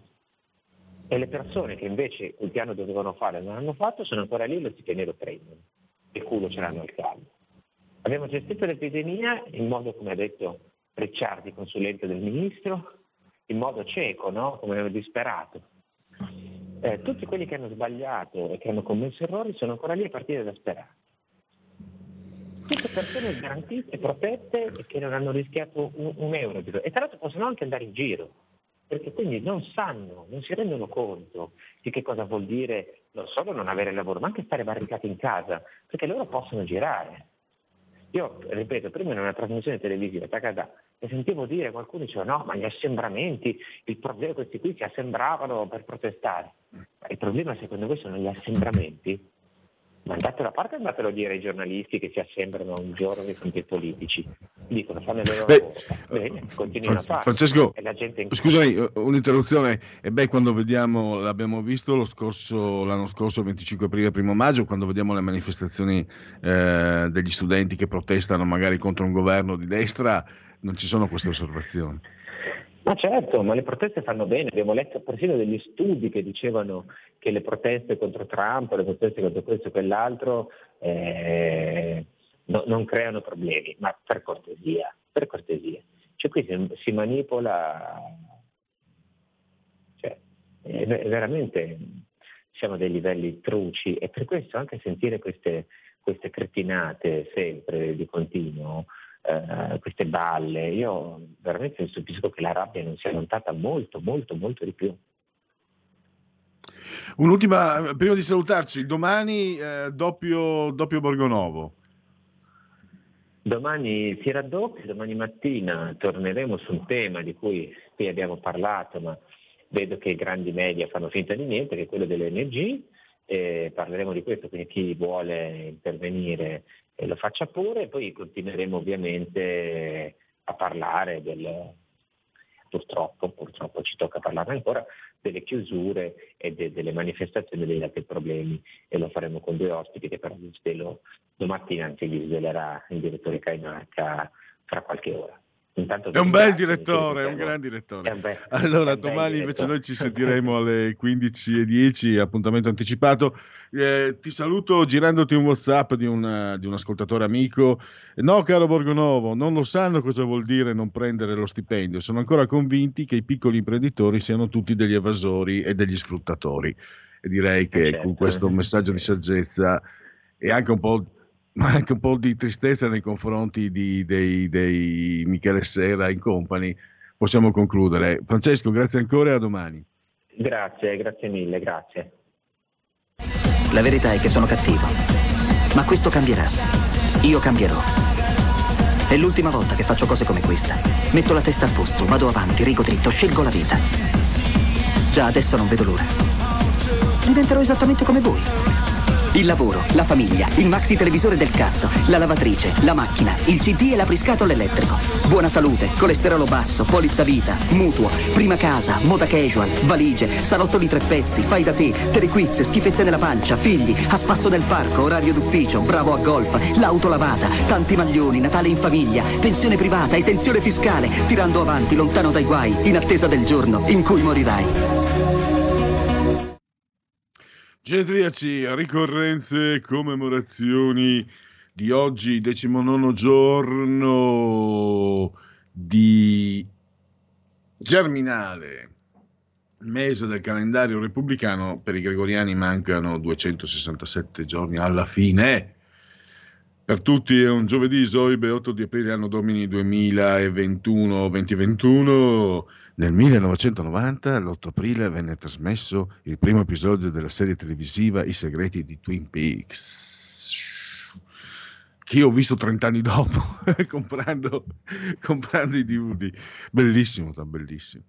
Allora, giornata internazionale dei Rom e dei Sinti. Ciao a tutti. Allora, Margherita Sarfatti, genetriaco, l'amante del duce, lei era un'ebrea veneziana. Mary Pickford, una diva del muto. Eh, John Fante, chiedi alla polvere, non l'ho letto e viene spesso citato. E poi, un, ecco, questo è un gigante assoluto, Emil Cioran, una delle mie letture preferite, anche se trascurato ultimamente. E tra, le, tra i miliardi di aforismi che sono, sono eh, davvero una, la sintesi, un'essenza di pensiero, di saggezza, di profondità, uno degli ultimi che ho trovato, lo spermatozoo e il bandito allo stato puro. Si potrebbe anche chiudere.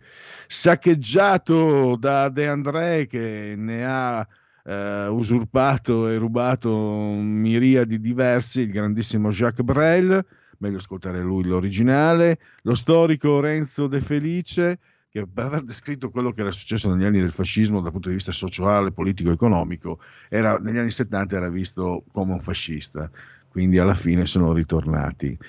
Eh, Jean-Paul Rappeneau, regista di un film che ho adorato e anche del romanzo, relativamente, eh, ovviamente. Cyrano, Vivienne Westwood, la compagna di Malcolm McLaren, il punk.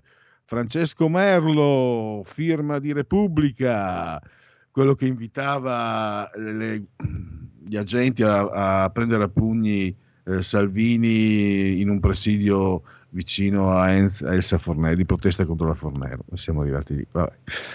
Su Repubblica scrive. Agostino di Bartolomei, fatemelo dire. Oh, Agostino, Ago... Io non sono tifoso della Roma, lui ha giocato anche nel Milan, però l'ho sempre adorato. Ha, ha ispirato anche l'uomo in più, primo film, mi sembra, di, di, di, di Sorrentino. In casa Lega, da Feltre, Gianvittore Vaccari, poi abbiamo il figlio d'arte, non è nel cognome del padre, pare sia bravo, Alberto Angela. Poi l'ho conosciuto di persona, è stato campione del mondo di hockey a rotelle, Massimo Mariotti, lo cito. Era un, considerato un fuoriclasse. Era perché stiamo parlando di parecchi anni fa. Poi bella e brava, infatti non la fanno lavorare. Monica Leofreddi, Robin Wright, la Claire di House of Card, e poi anche la fidanzata di Forrest Gump la grande Patricia Arquette eh, ha preso anche un Oscar, Una vita al massimo e altro ancora. In casa Lega ancora Massimo Garavaglia, il ministro del turismo, e chiudiamo con Spadino Flacchi, calciatore di Fiorentina e Sampdoria. Intervallo a tra poco.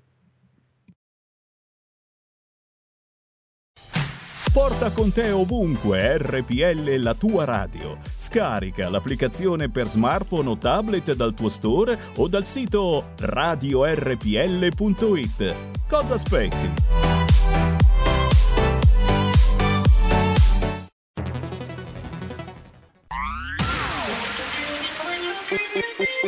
Un suono così non l'hai mai sentito, baby. Da Plus, molto più di quello che credevi. Programmi, musica, multimedialità.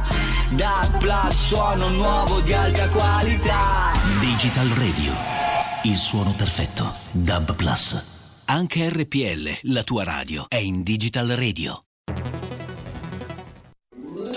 Stai ascoltando RPL. la tua voce libera, senza filtri né censura. La tua radio. Va ora in onda la rassegna stampa. Di Giulio Cainarca. Direttore. Mi raccomando, diciamoglielo tutti perché c'è Giulio Cainarca. Non telefonate quando torna Giulio. Giulio c'è. Non è mai andato via, però Pinti non parla. Mai, non parlo mai. E se per caso ci sono io, non telefonate eh, per chiedere quando torna Cainarca. Avete capito? Perché ho preso il pullman alle 5 per venire da voi. La rivoluzione è appena iniziata. Buon divertimento su RPL.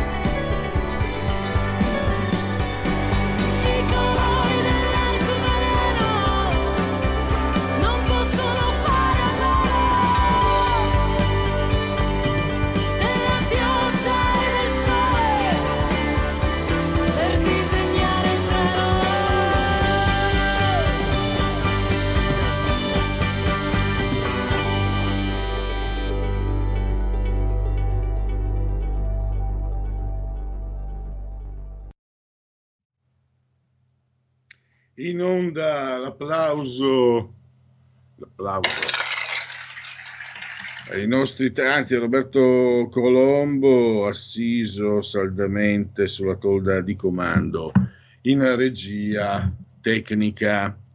Allora, tra poco la rubrica dite la vostra che io penso la mia, il telefono la tua voce, ci sono anche i sondaggi. Allora, ve ne leggo uno. Eh, Piazza Pulita sondaggi mh, realizzato da Index, eh, Piazza Pulita il committente, credo sia una trasmissione televisiva, quella che vedete voi. Lega 23, lo dico sulle labbra, sempre qualcuno che si offende.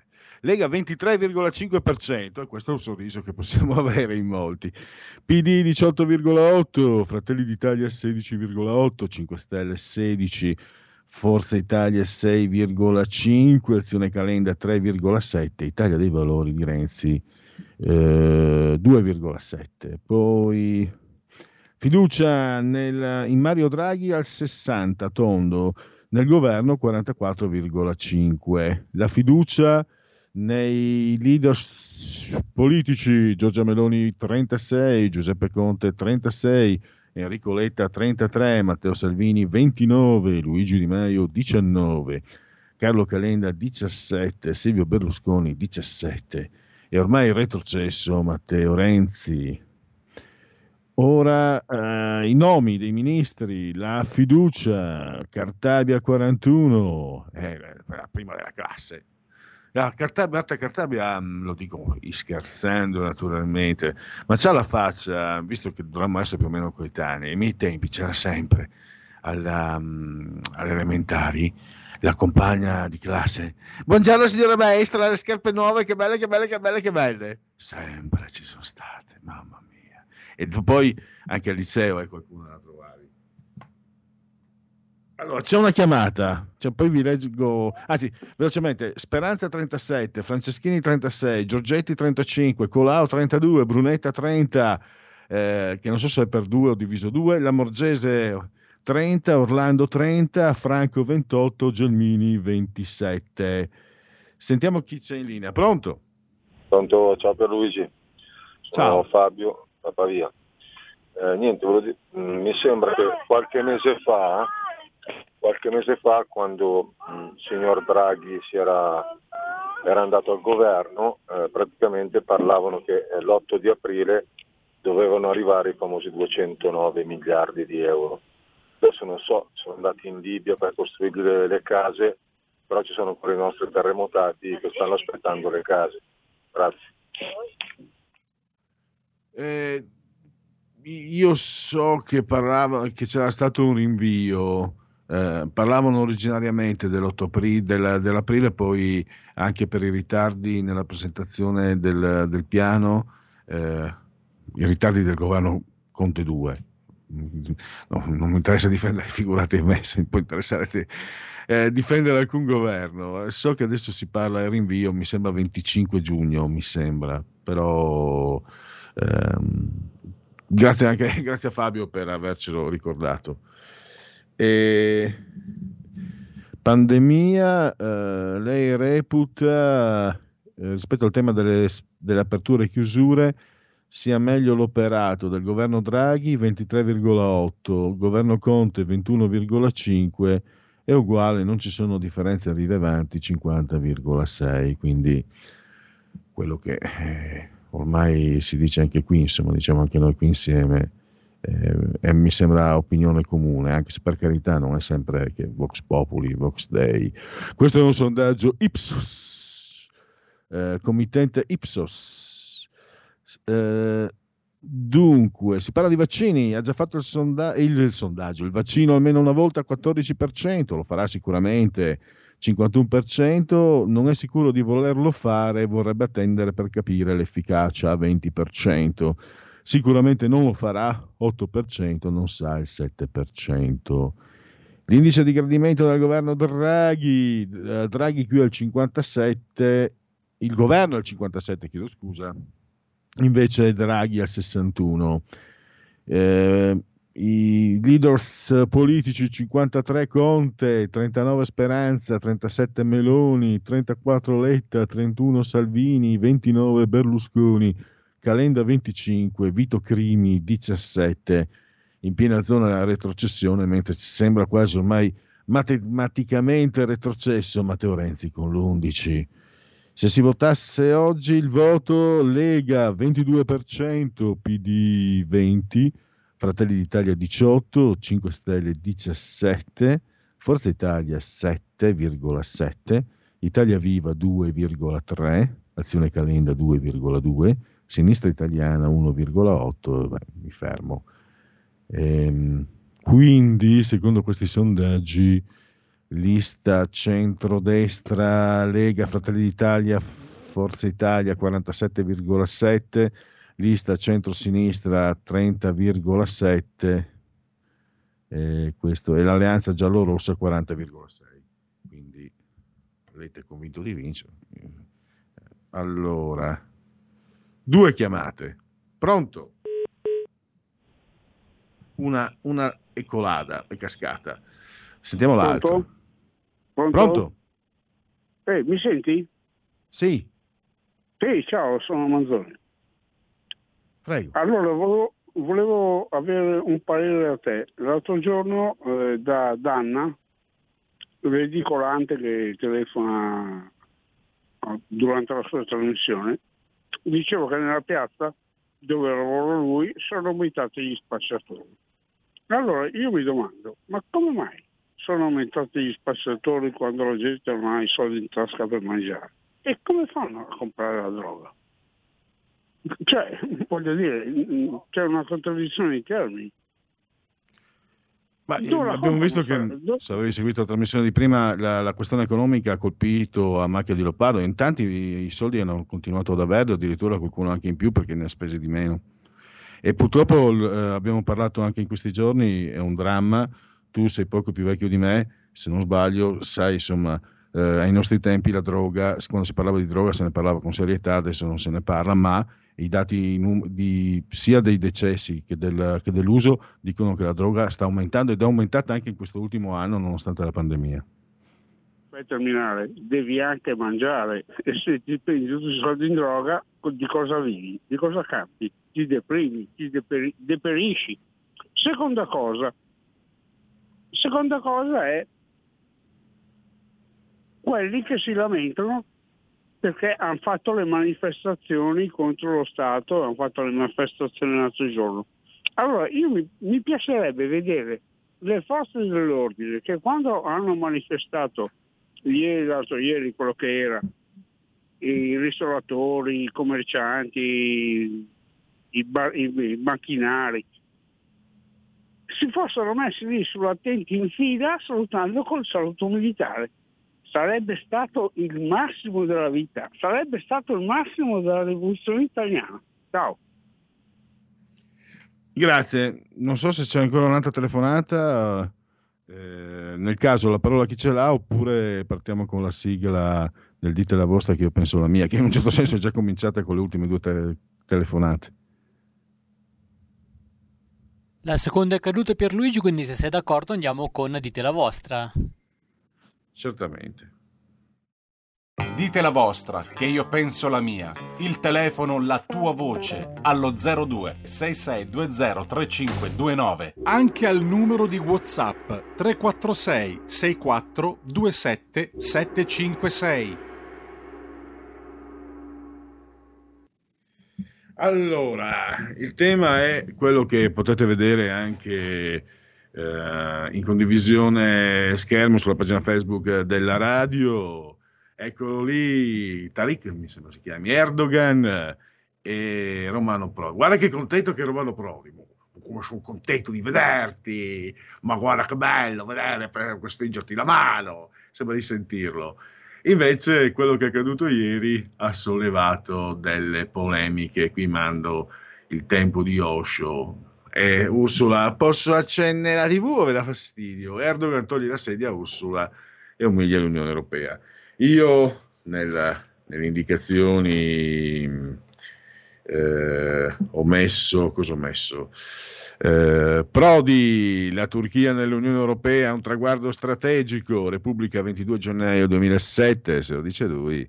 B, ah, serva Europa, di dolore ostello, nave senza nocchiere in gran tempesta, non donna di province ma bordello. C, l'unione è irreversibile, quando ci penso a Erdogan ancora si scompisce dalle risate. D, e se non gli avessero detto chi era, aveva già chiamato la gendarma per farla portare nel suo boudoir. Ursula von der Leyen trattata come una sguattera del Guatemala. Allora, eh, c'è un ascoltatore se non sbaglio, la parola chi ce l'ha? Eh, buongiorno signor Pellegrini, Carlo dalla provincia di Brescia.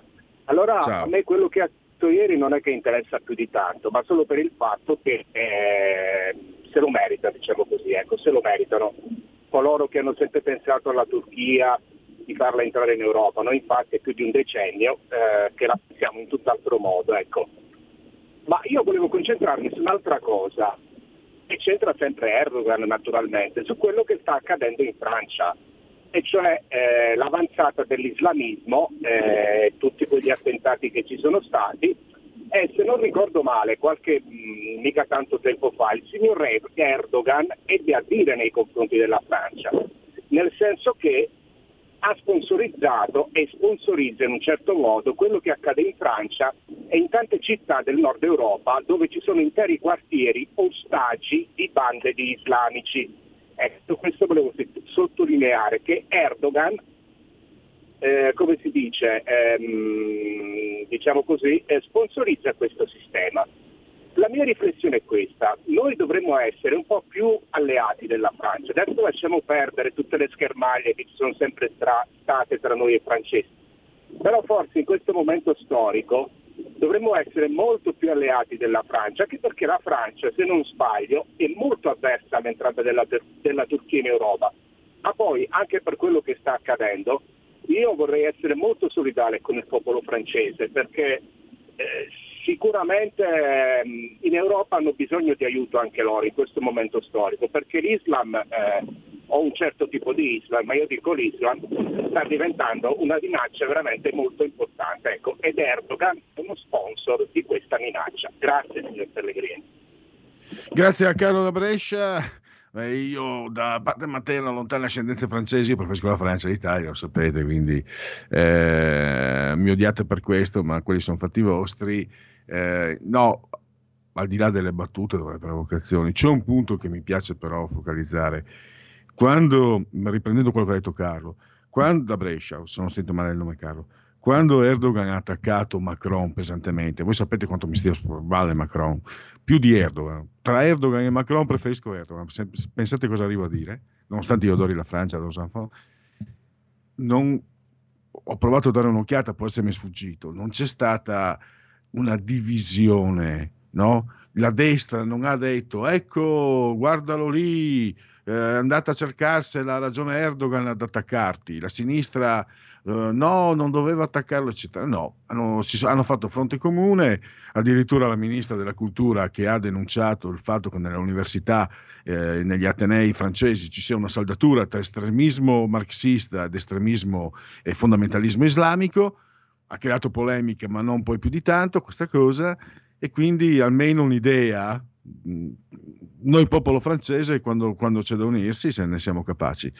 Gli italiani, voi italiani vedo molto molto meno e adesso di là noi francesi, voi italiani, però è un punto che a me sembra abbastanza, abbastanza oggettivo da vedere. Allora, vediamo a proposito di oggettività, questo è eh, l'ultimo sondaggio di oggi, committente Repubblica, eh, realizzato da Demos Demetra, si parla la paura del virus. eh, lei quanto si direbbe preoccupato per la diffusione in Italia? Molto 56, abbastanza 35. E poi la durata della pandemia, secondo lei quanto durerà ancora l'epidemia? È già finita all'1%, alcuni mesi 16, almeno un anno 56, eh, molti anni 24, ehm, non sa il 3%. Poi ancora, ecco, lei ritiene che il vaccino debba essere obbligatorio? Sì, per tutti lo ritiene il 58%. Sì, ma solo per alcune categorie di persone come gli operatori sanitari 21%, no per nessuno 21%. Lei sarebbe favorevole o contrario all'introduzione di un passaporto vaccinale europeo che consenta alle persone vaccinate di spostarsi tra i paesi per lavoro o per turismo? Favorevole il 78%, contrario il 21%.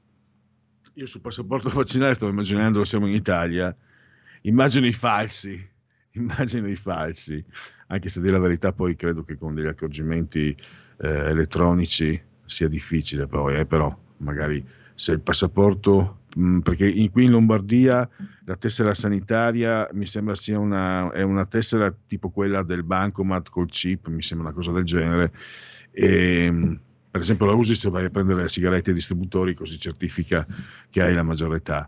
E quindi penso che un passaporto vaccinale usato, quindi contraddicendomi, sia difficile falsificare un, un eventuale pass uh, vaccinale. Non so dirvi francamente, eh, se volete intervenire anche su questo, ditemi voi se lo considerate un, uh, un, uh, una misura a concia oppure se vi sembra esagerata. Qui ve l'ho detto, gli italiani il 78% sono favorevoli, i contrari il 21%, quindi sarebbe benvenuto, a parole almeno, o nelle intenzioni. Poi, allora, Carlina mi scrive, a me non pare che, una nostra carissima ascoltatrice, a me non pare che von der Leyen sia stata oltraggiata, perlomeno non da Erdogan, semmai da Michel che si è seduto bel bello senza aspettare di sapere quale posto fosse riservato a lei e soprattutto prima di lei. Infatti in Francia Michel l'hanno attaccato, l'hanno attaccato parecchio mi sembra, eh, proprio per questo. Però insomma Erdogan è il padrone di casa, nella migliore delle ipotesi ha fatto il furbo. Eh, questa è una versione. Eh. A me piace pensare, a me piace dipingere Erdogan che, che a me piace questa immagine che manca di rispetto a van der Leyen dopo che l'Europa ci ha fatto due orecchie tante per, per la Turchia, però mh, ammetto che ci sono interpretazioni, si sono intersecate interpretazioni le, le più disparate, alcuni appunto qualcuno aveva pensato che sia stato scher- un brutto scherzo fatto addirittura dalle feluche di Bruxelles per, in- per, creare un incidente diplomatico. Sapevano benissimo come doveva essere il protocollo e hanno fatto finta di non accorgere, anzi hanno, avrebbero dato le indicazioni sbagliate. Sono ricostruzioni eh, da, da, film. Poi, grande, eh, cioè, ah, l'ho, eh, sì, l'ho anche messa qualche estate fa, l'ho messa eh, quando io sono lì fisicamente in radio porto i CD miei CD miei comprati con i miei soldini altro che storie.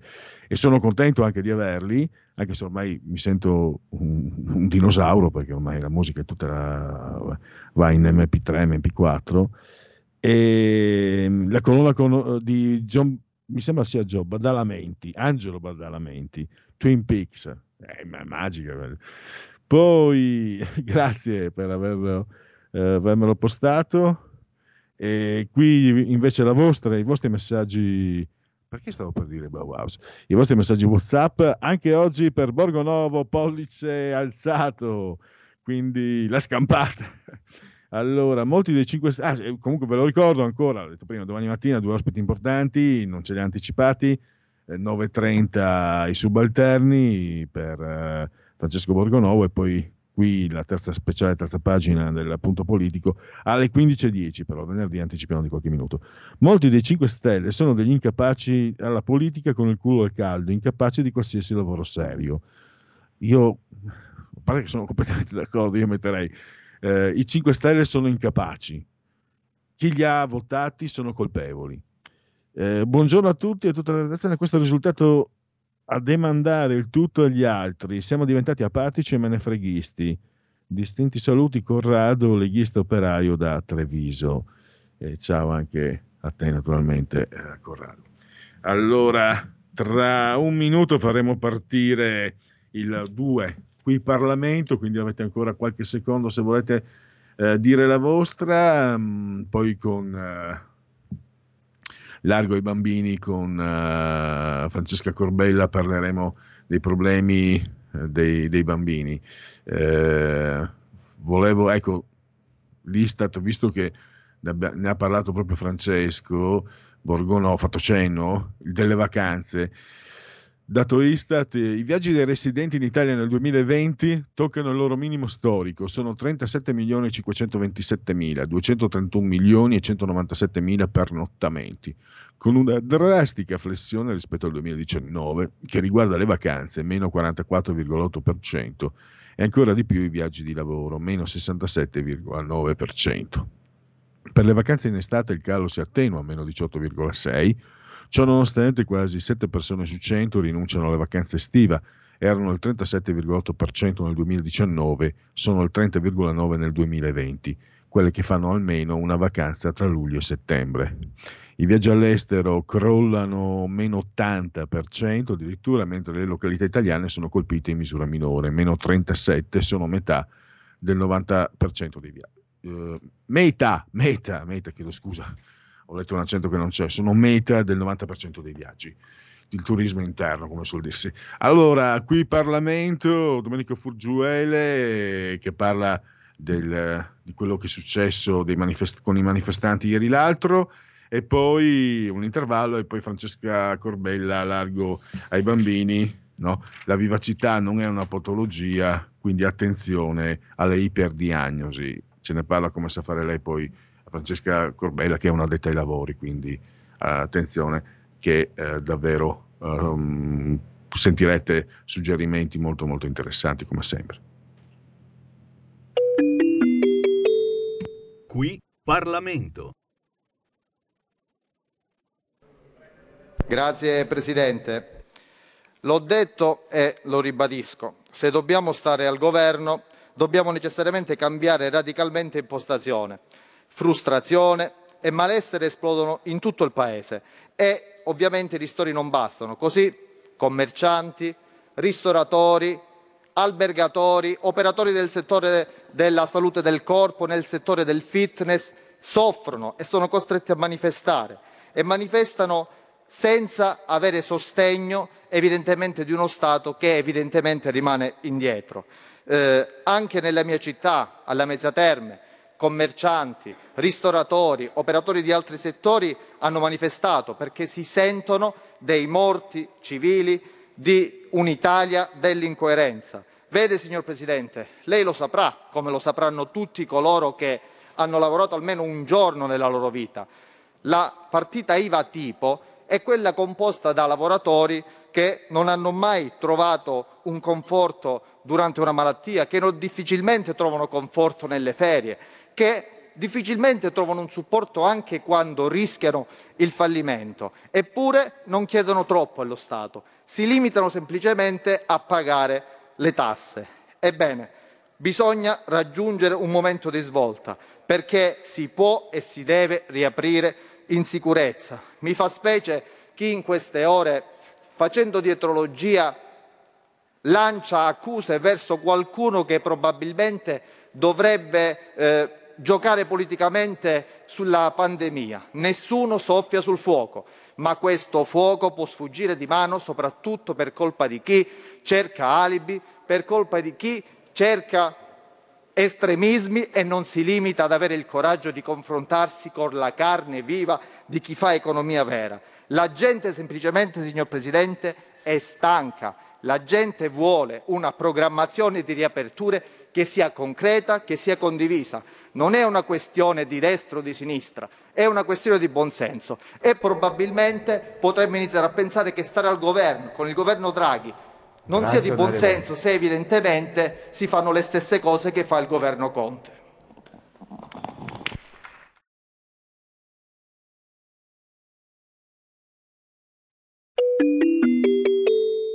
Qui Parlamento.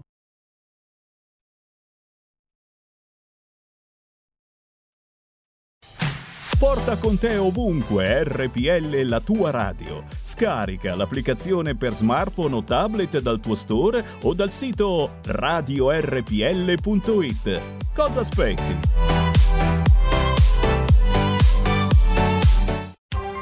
Coming Soon Radio, quotidiano di informazione cinematografica.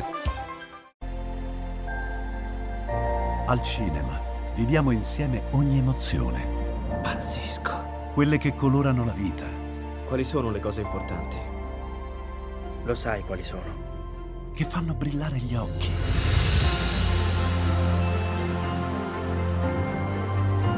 Che lasciano col fiato sospeso. E che ci riempiono il cuore. Cerchiamo di fare del nostro meglio e a volte il meglio che possiamo fare è ricominciare da capo. Per poi farci ritrovare insieme in una risata. Eh, ridiamo, ridiamo. Oh. Eh. Ride? Dai raga, tutti insieme! No, ma guarda, che esagerato. Il cinema fa sognare in grande. E questo è il sogno. Ogni volta nuovo di zecca ogni sera ed è molto esaltante.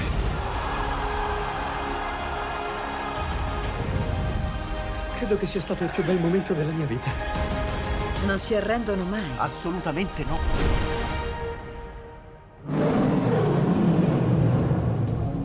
Accade solo al cinema. Ciao ragazzi, ci vediamo al cinema. Scusa.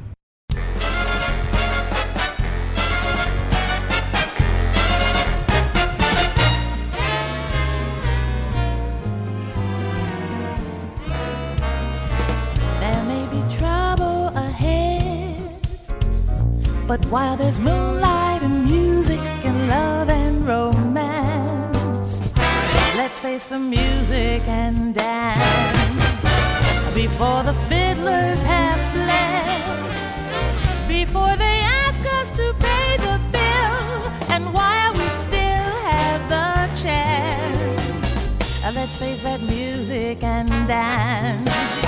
Soon we'll be without the moon, different tune, and then there may be teardrops to shed. So while there's moonlight and music and love and romance, let's face the music and dance.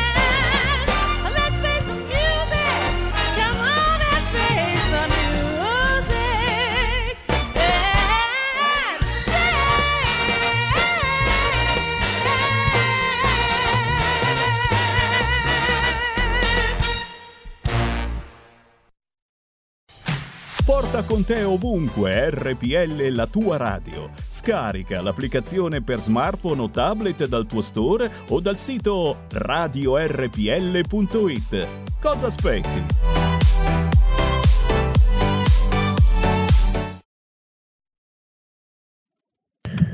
In onda, largo ai bambini con Francesca Corbella che abbiamo in linea. Bentornata Francesca. Pronto? Sì. Pronto, pronto, mi sentite?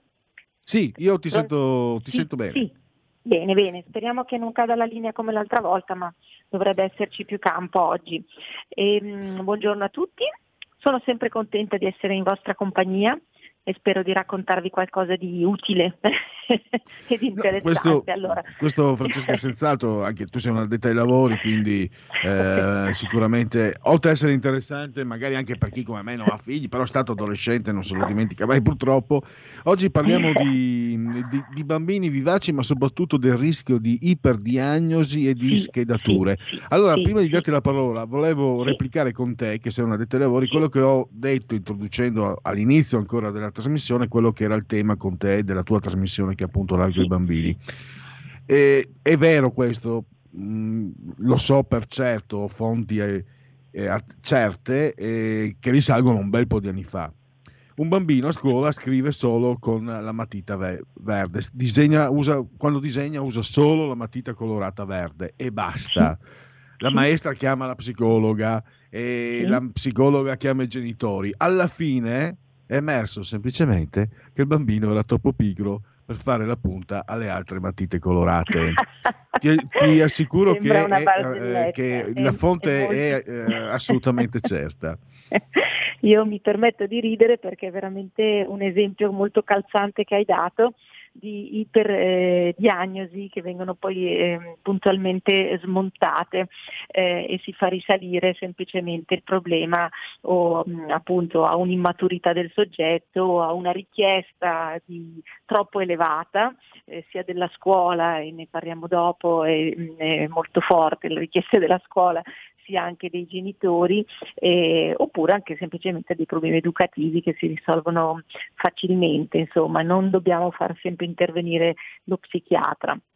Diciamo che nell'ultimo decennio si è assistito a un vero au- aumento proprio veramente vertiginoso delle diagnosi e delle certificazioni scolastiche neuropsichiatriche, le famose diagnosi funzionali che vengono rilasciate dalle ATS, dalle ASL.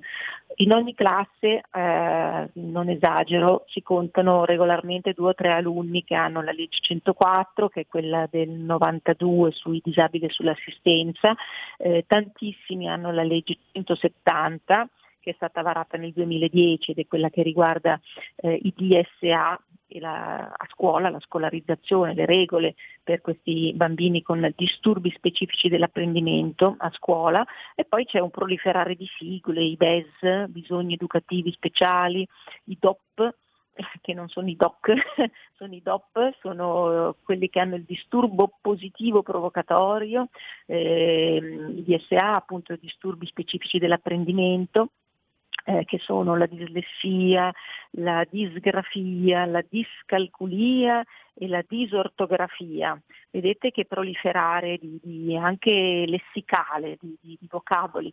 Ehm, ci sono poi gli ADHD, dall'inglese Attention Disorder and Hyperactivity Disorder, sono i bimbi che, sono, che hanno incapacità di attenzione, che non si concentrano, ehm, che sono iperattivi, no? questa parola iperattività, dilaga questa parola di è un bambino iperattivo, eh, eccetera. Ehm, attenzione perché bisogna fare una eh, differenza molto chiara e molto netta per non fraintenderci tra le diagnosi e le iperdiagnosi, che sono quelle di cui parlo io oggi. Eh, allora, queste ultime, le iperdiagnosi, ehm, appunto hanno, ah, si, si vede, al- ehm, si, si vede che queste iperdiagnosi hanno, eh, sono in, in grandissimo aumento esponenziale, no? Eh, affollano le classi, come dicevamo poc'anzi, dall'infanzia alla primaria, ma in, tutti gli ordini di, di scuola e sono ehm, cosiddetti deficit dello sviluppo neuropsichico, un po' come vi, vi, eh, descrivevo prima. Ehm, poi per esempio sono anche in aumento il mutismo selettivo, forse qualcuno non l'avrà mai sentito nominare, ma è in grande aumento un bambino di 3, 4, 5, 7 anni che decide di non parlare più per anni e di parlare solo con chi vuole lui, segnatamente la mamma, la nonna, lo zio, ehm, quindi il mutismo selettivo è qualcosa che getta nel, nel panico i genitori. Ci sono naturalmente in grandissimo aumento ehm, come abbiamo appreso recentemente in occasione della giornata mondiale sull'autismo, le sindromi da spettro autistico, che sono, è diven- prima si parlava di autismo, adesso invece è diventato uno spettro autistico, però attenzione a infilare dentro in questo ehm, cassetto, in questo contenitore tanti bambini che non hanno assolutamente spettro autistico. Eh, comunque ci sono, eh, l'autismo è una diagnosi importante naturalmente per la quale eh, ci inchiniamo tutti davanti ai traguardi della psichiatria, una volta venivano questi bambini messi nell'angolo e ignorati, oggi invece si curano, Eh, però ecco a fronte di diagnosi appunto vere e proprie ehm, eh, rileviamo che invece molte altre rispondono a una certa facilità neurodiagnostica che lascia anche molti eh, pedagogi pedagogisti perplessi. Uno tra questi è mh, un pedagogista che è anche un mio formatore, Daniele Novara del, di Piacenza, che è una persona di estremo buonsenso e di estrema competenza eh, e lui dichiara addirittura che si tratta di un tentativo neanche troppo velato, sono le sue parole durante una conferenza recente, eh, di trasformare l'infanzia in un periodo quasi patologico. Poi io aggiungo che la pandemia ha enfatizzato tutto questo, no? eh, pensate anche all'aumento, sono dati statistici, degli animali da compagnia, eh, la droga purtroppo in grandissimo aumento in quest'ultimo anno, eh, la depressione in grandissimo, anno, in grandissimo aumento quest'anno. Ecco, eh, e quindi anche queste diagnosi di, ehm, di, bisogni educativi speciali eh, quest'anno purtroppo ha ricevuto un grande impulso. Ehm, diciamo che c'è molta poca attenzione perché la, la scuola a distanza, chiudere eh, anche le scuole eh, elementari, le scuole primarie, quando poi durante il, il, lo scorso lockdown avevamo tutti visto che eh, i legislatori avevano preferito mandare in libertà i cani ai giardinetti piuttosto che i bambini. I bambini non potevano andare nemmeno ai giardinetti e anche oggi sono ancora chiusi con il nastro bianco e rosso, i bambini non possono giocare. Ehm, ecco, diciamo che sarebbe stato anche molto più sensato e più, più sano e soprattutto controllato eh, per il contagio mandarli a scuola in sicurezza, distanziati, piuttosto che appunto reclusi nelle loro case, isolati davanti al computer, così avremmo avuto un po' meno iperdiagnosi un po' meno medicalizzazione. Eh, ecco, veniamo um, a quello a cui tu accennavi, eh, genitori e maestri. Eh, molti genitori, mh, mm, ci sono proprio tante testimonianze eh, di genitori che poi corrono loro stessi dallo psicologo perché hanno dei crolli emotivi, eh, vengono, molti di questi vengono sollecitati dalle insegnanti perché il bambino è troppo vivace, perché è ingestibile, perché non sta fermo, perché non ascolta, e quindi cosa fanno questi insegnanti? Eh, intanto si improvvisano diagnostici, il che non va mai bene, perché sono dei maestri, sono degli educatori, per quanto bravi, competenti e accorti, eh, non sono dei, dei, dei, medici, insomma. E poi, eh, in che non si dica, eh, fanno, fanno dirigere i genitori da specialisti e naturalmente da neuropsichiatri. Ecco, eh, dopo si, si, capisce che tante criticità, ma viene fuori dopo anni, sono magari da ricercarsi appunto in un'educazione che andava un pochino più eh, mirata.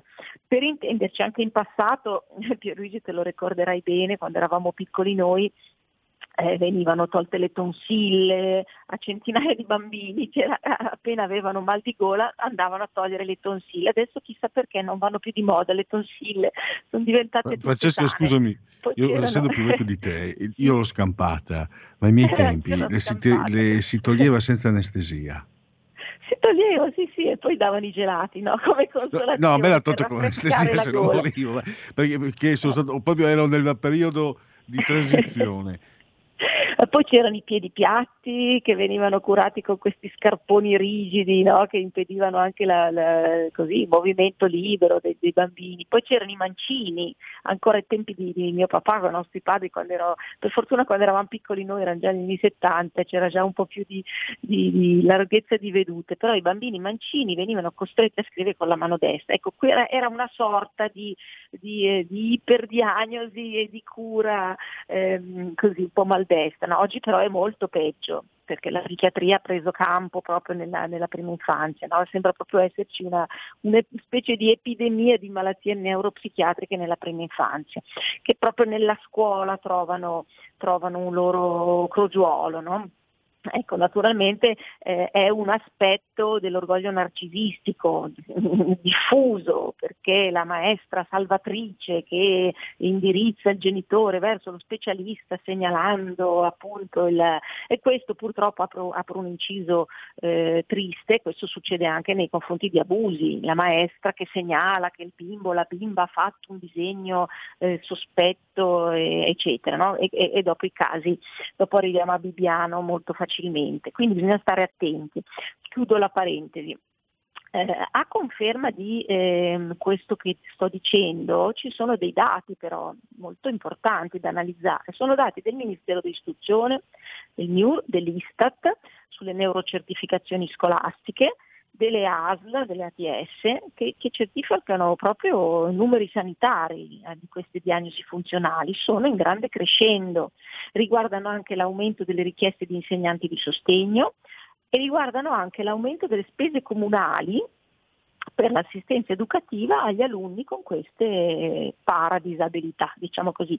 Quindi il problema, come sempre nella mia trasmissione parliamo sempre, Pierluigi, dei bambini, ma con un allargamento della problematica alla, alla società, perché quando si parla di bambini si parla dell'intera società, una cosa che riguarda un po' tutti, cioè aumento delle spese comunali per l'assistenza educativa va benissimo, siamo tutti contenti, felici, fa parte del welfare raggiunto faticosamente no- nella nostra società, ma però deve essere motivato, deve esserci una vera ragione di diagnosi e di interessamento di un intero eh, bilancio comunale. Ecco, diciamo che si è creato proprio un po' un cortocircuito in questa, in questa questione ehm, che allontana dal vero problema, che è quello del mh, bisogno di maggiore attenzione verso i bambini e gli adolescenti sotto un profilo puramente educativo, quindi non psichiatrico ma educativo. Spesso infatti queste diagnosi vengono eh, smontate, è come se il problema non sussistesse, ma a volte è il bambino stesso che si ribella a questa etichetta che gli è stata messa, perché mh, quando noi abbiamo una diagnosi di questo tipo è talmente annichilente, talmente mortificante per il bambino stesso, soprattutto se poi si tratta di un adolescente, che rischiamo di ottenere davvero che lui reciti quella parte e, il bambino creduto scemo diventa scemo, dico alla mia maniera.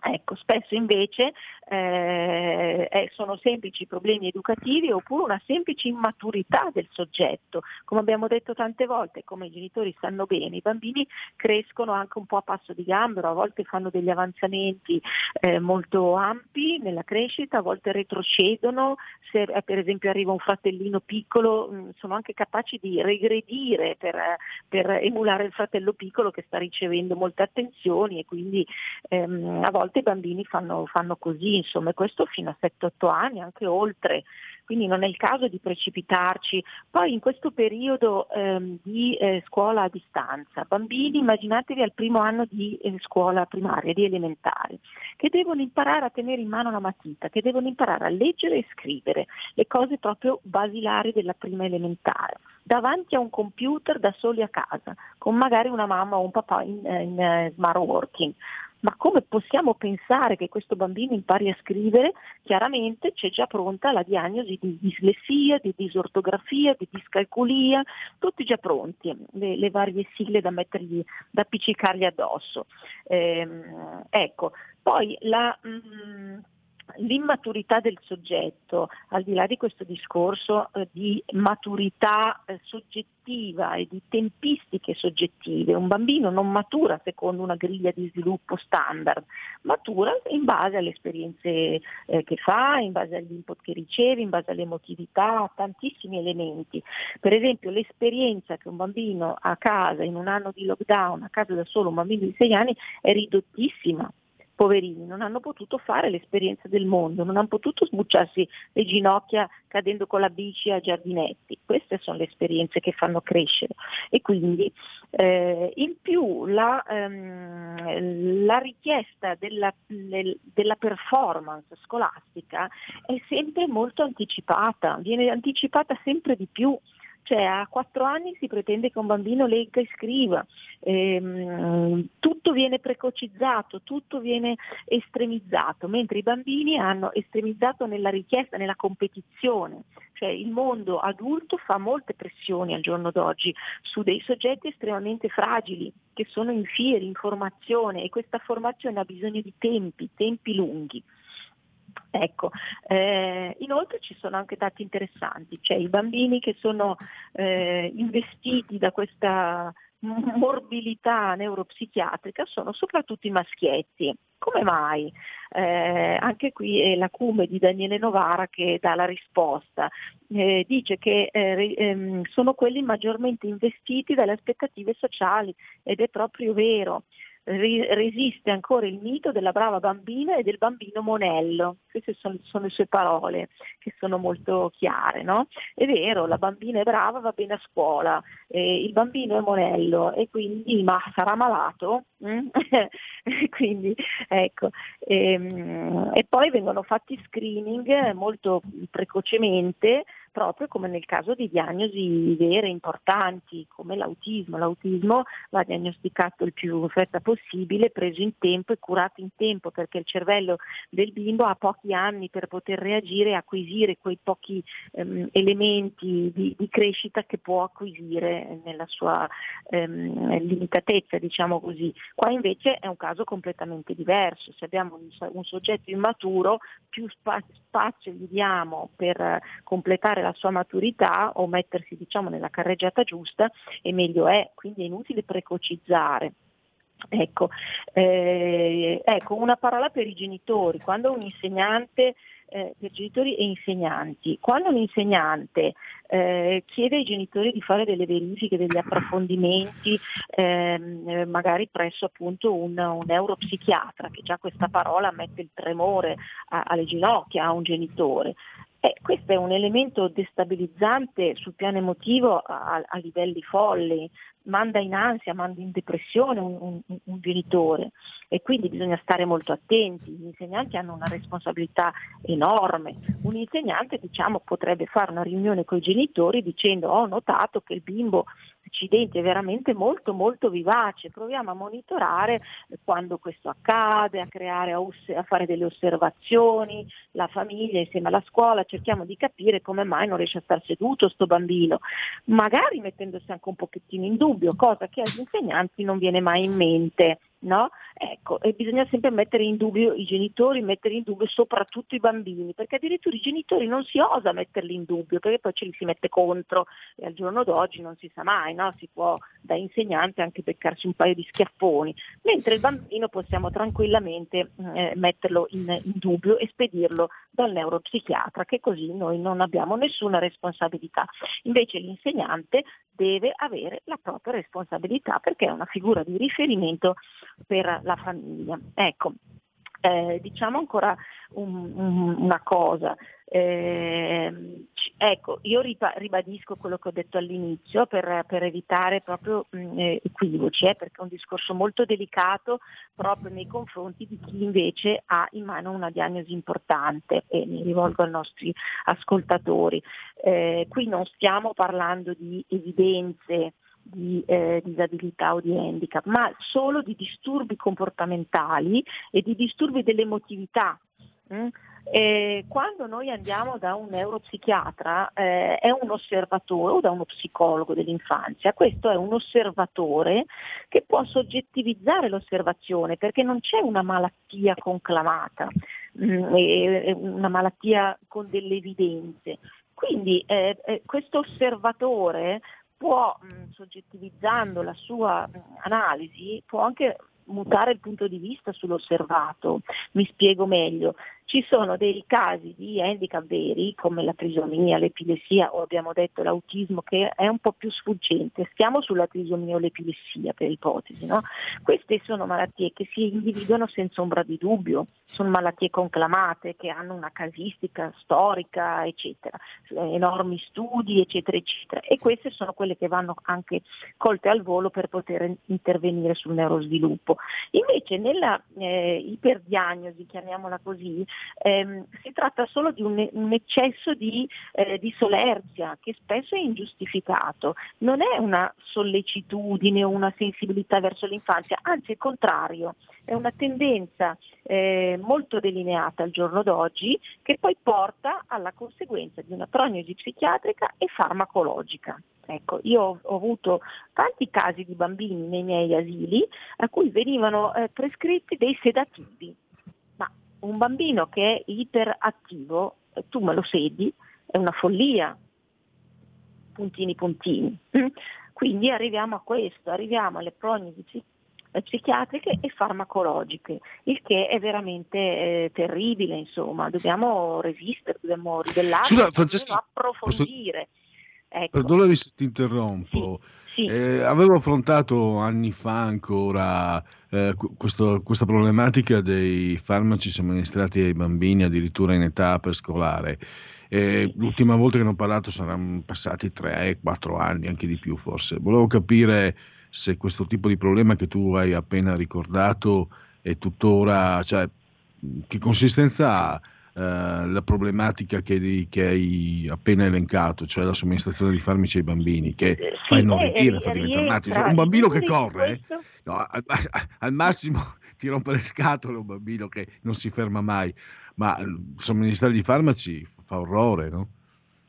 Eh, fa orrore sì, adesso i dati proprio sulla somministrazione farmacologica non, No, no, no, non ti chiedo dati, possono Francesca, è chiaro, trovare, ci- però ci due rientra nel discorso. La tua impressione, rientra- volevo una tua impressione così eh, rientra, nel- empirica. rientra assolutamente la mia impressione è che eh, molto spesso i pediatri che non sanno nemmeno loro che pesci pigliare eh, sono un po' messi con le spalle al muro perché ricevono tante richieste di di consulenza, di intervento e di parere e non sanno molto bene che- che come, come orientarsi, perché, un- perché difficilmente il genitore e l'insegnante eh, dicono rivolgetevi a un pedagogista. La figura del pedagogista che invece è fondamentale perché è un esperto di educazione, è un esperto di errori educativi e può consigliare come allevare il bambino eh, anche nel rispetto della sua personalità che può essere appunto di ipermovimento, eh, ipervivacità. Invece si va, eh, si va in virtù di un condizionamento culturale che abbiamo in, questi- in quest'anno di pandemia, è venuto fuori questa realtà a livelli proprio evidentissimi, abbiamo la tendenza ad andare dal medico. Perché? Perché la medicina, nel- nell'idea di scientismo che è diventata una cupola sopra la nostra testa, una cupola in- in- in- eh, insormontabile, intoglibile, soffocante, la scienza, la dea scienza ha preso il posto di Dio la scienza, non va bene, noi, ci- noi dobbiamo resistere e quando abbiamo una sensazione di qualche cosa che non va col nostro figlio, il nostro bambino, andiamo da un pedagogista, poi siamo sempre in tempo per andare anche da un neuropsichiatra, ma non andiamo subito dal pediatra. I pediatri ricorrono ai farmaci, sono dei medici, non sono esperti né di educazione né di psicologia. Quindi prima di andare da un medico dobbiamo rivolgerci a degli esperti dell'infanzia. Ecco, ehm, e poi soprattutto consideriamo che il, disturbatore praticamente al giorno d'oggi non c'è più, è diventato un disabile, uno affetto da disturbi pervasivi della personalità. Poi si usano questi termini che sono di per sé schiaccianti. Mio figlio disturba a scuola è uno affetto da disturbi pervasivi della personalità, ma eh, non ne vengo mai più fuori se ho un figlio che è disturbato in modo pervasivo, ma come posso fare io, povera mamma, magari di 29 anni, di 30 anni, primo figlio, eh, magari senza altri bimbi in famiglia, perché questo discorso si aggancia perfettamente nel discorso fatto tante volte eh, sulla fragili- fragilità genitoriale. Genitore di oggi è fragile, ha perso i suoi punti forti, ha perso il suo istinto materno e paterno, ne parlavamo un po' anche la volta scorsa, sono sempre tutte agganciate le nostre puntate Pierluigi, ne Assolutamente. parlavamo anche Francesca, l'altra volta. Purtroppo eh, abbiamo anche dei, degli limiti di tempo, però Di eh, tempo, appunto abbiamo tempo. questo, eh, questi eh, 30 eh, minuti scarsi di ogni giovedì proprio per eh, Eh, sentire sì. ehm, i tuoi consigli Allora, e tu- eh, soprattutto la descrizione allora- che fai delle varie situazioni che mi sembra molto, molto precisa e molto chiara. Francesca, io allora Eh. intanto ti ringrazio ancora Po- po- e ci risentiamo giovedì prossimo. numero? Posso rubare un secondo di numero? Allora, state con noi giovedì prossimo perché la prossima volta parleremo degli errori educativi, di come curare non con lo psichiatra ma con l'educazione. Ecco, e poi volevo dare, se me lo permetti Pierluigi, la mia mail in modo che se qualche ascoltatore ha piacere di iscrivermi o ha qualche mh, questione che vuole pormi, io ben volentieri eh, con piacere gli rispondo e magari poi ne possiamo parlare anche in trasmissione. Eh, la do in diretta adesso, la dai tu Certo. alla- al regista, la dai tu in regia, facciamo così. Intanto, intanto puoi darla tu e poi la do, lasci magari anche alla regia. scrivere. Allora info è facile, info chiocciola l'albero dei bambini, senza apostrofo, l'albero dei bambini.it Ecco, poi la lasciamo anche a Roberto in regia così la- se qualcuno vuole la- se la procura lì. Va bene, grazie mille. Grazie. buon- Allora, a giovedì prossimo e grazie ancora a Francesca Corbella. Grazie a voi, grazie a voi, arrivederci a tutti. Ciao ciao ciao ciao. Grazie anche a Roberto Colombo, sia sul del comando della regia tecnica. Grazie a tutti voi per aver scelto, come sempre, RPL. Spazio immediatamente all'area di servizio di Marco Castelli. Buon proseguimento a tutti e grazie ancora. Avete ascoltato Il Punto Politico.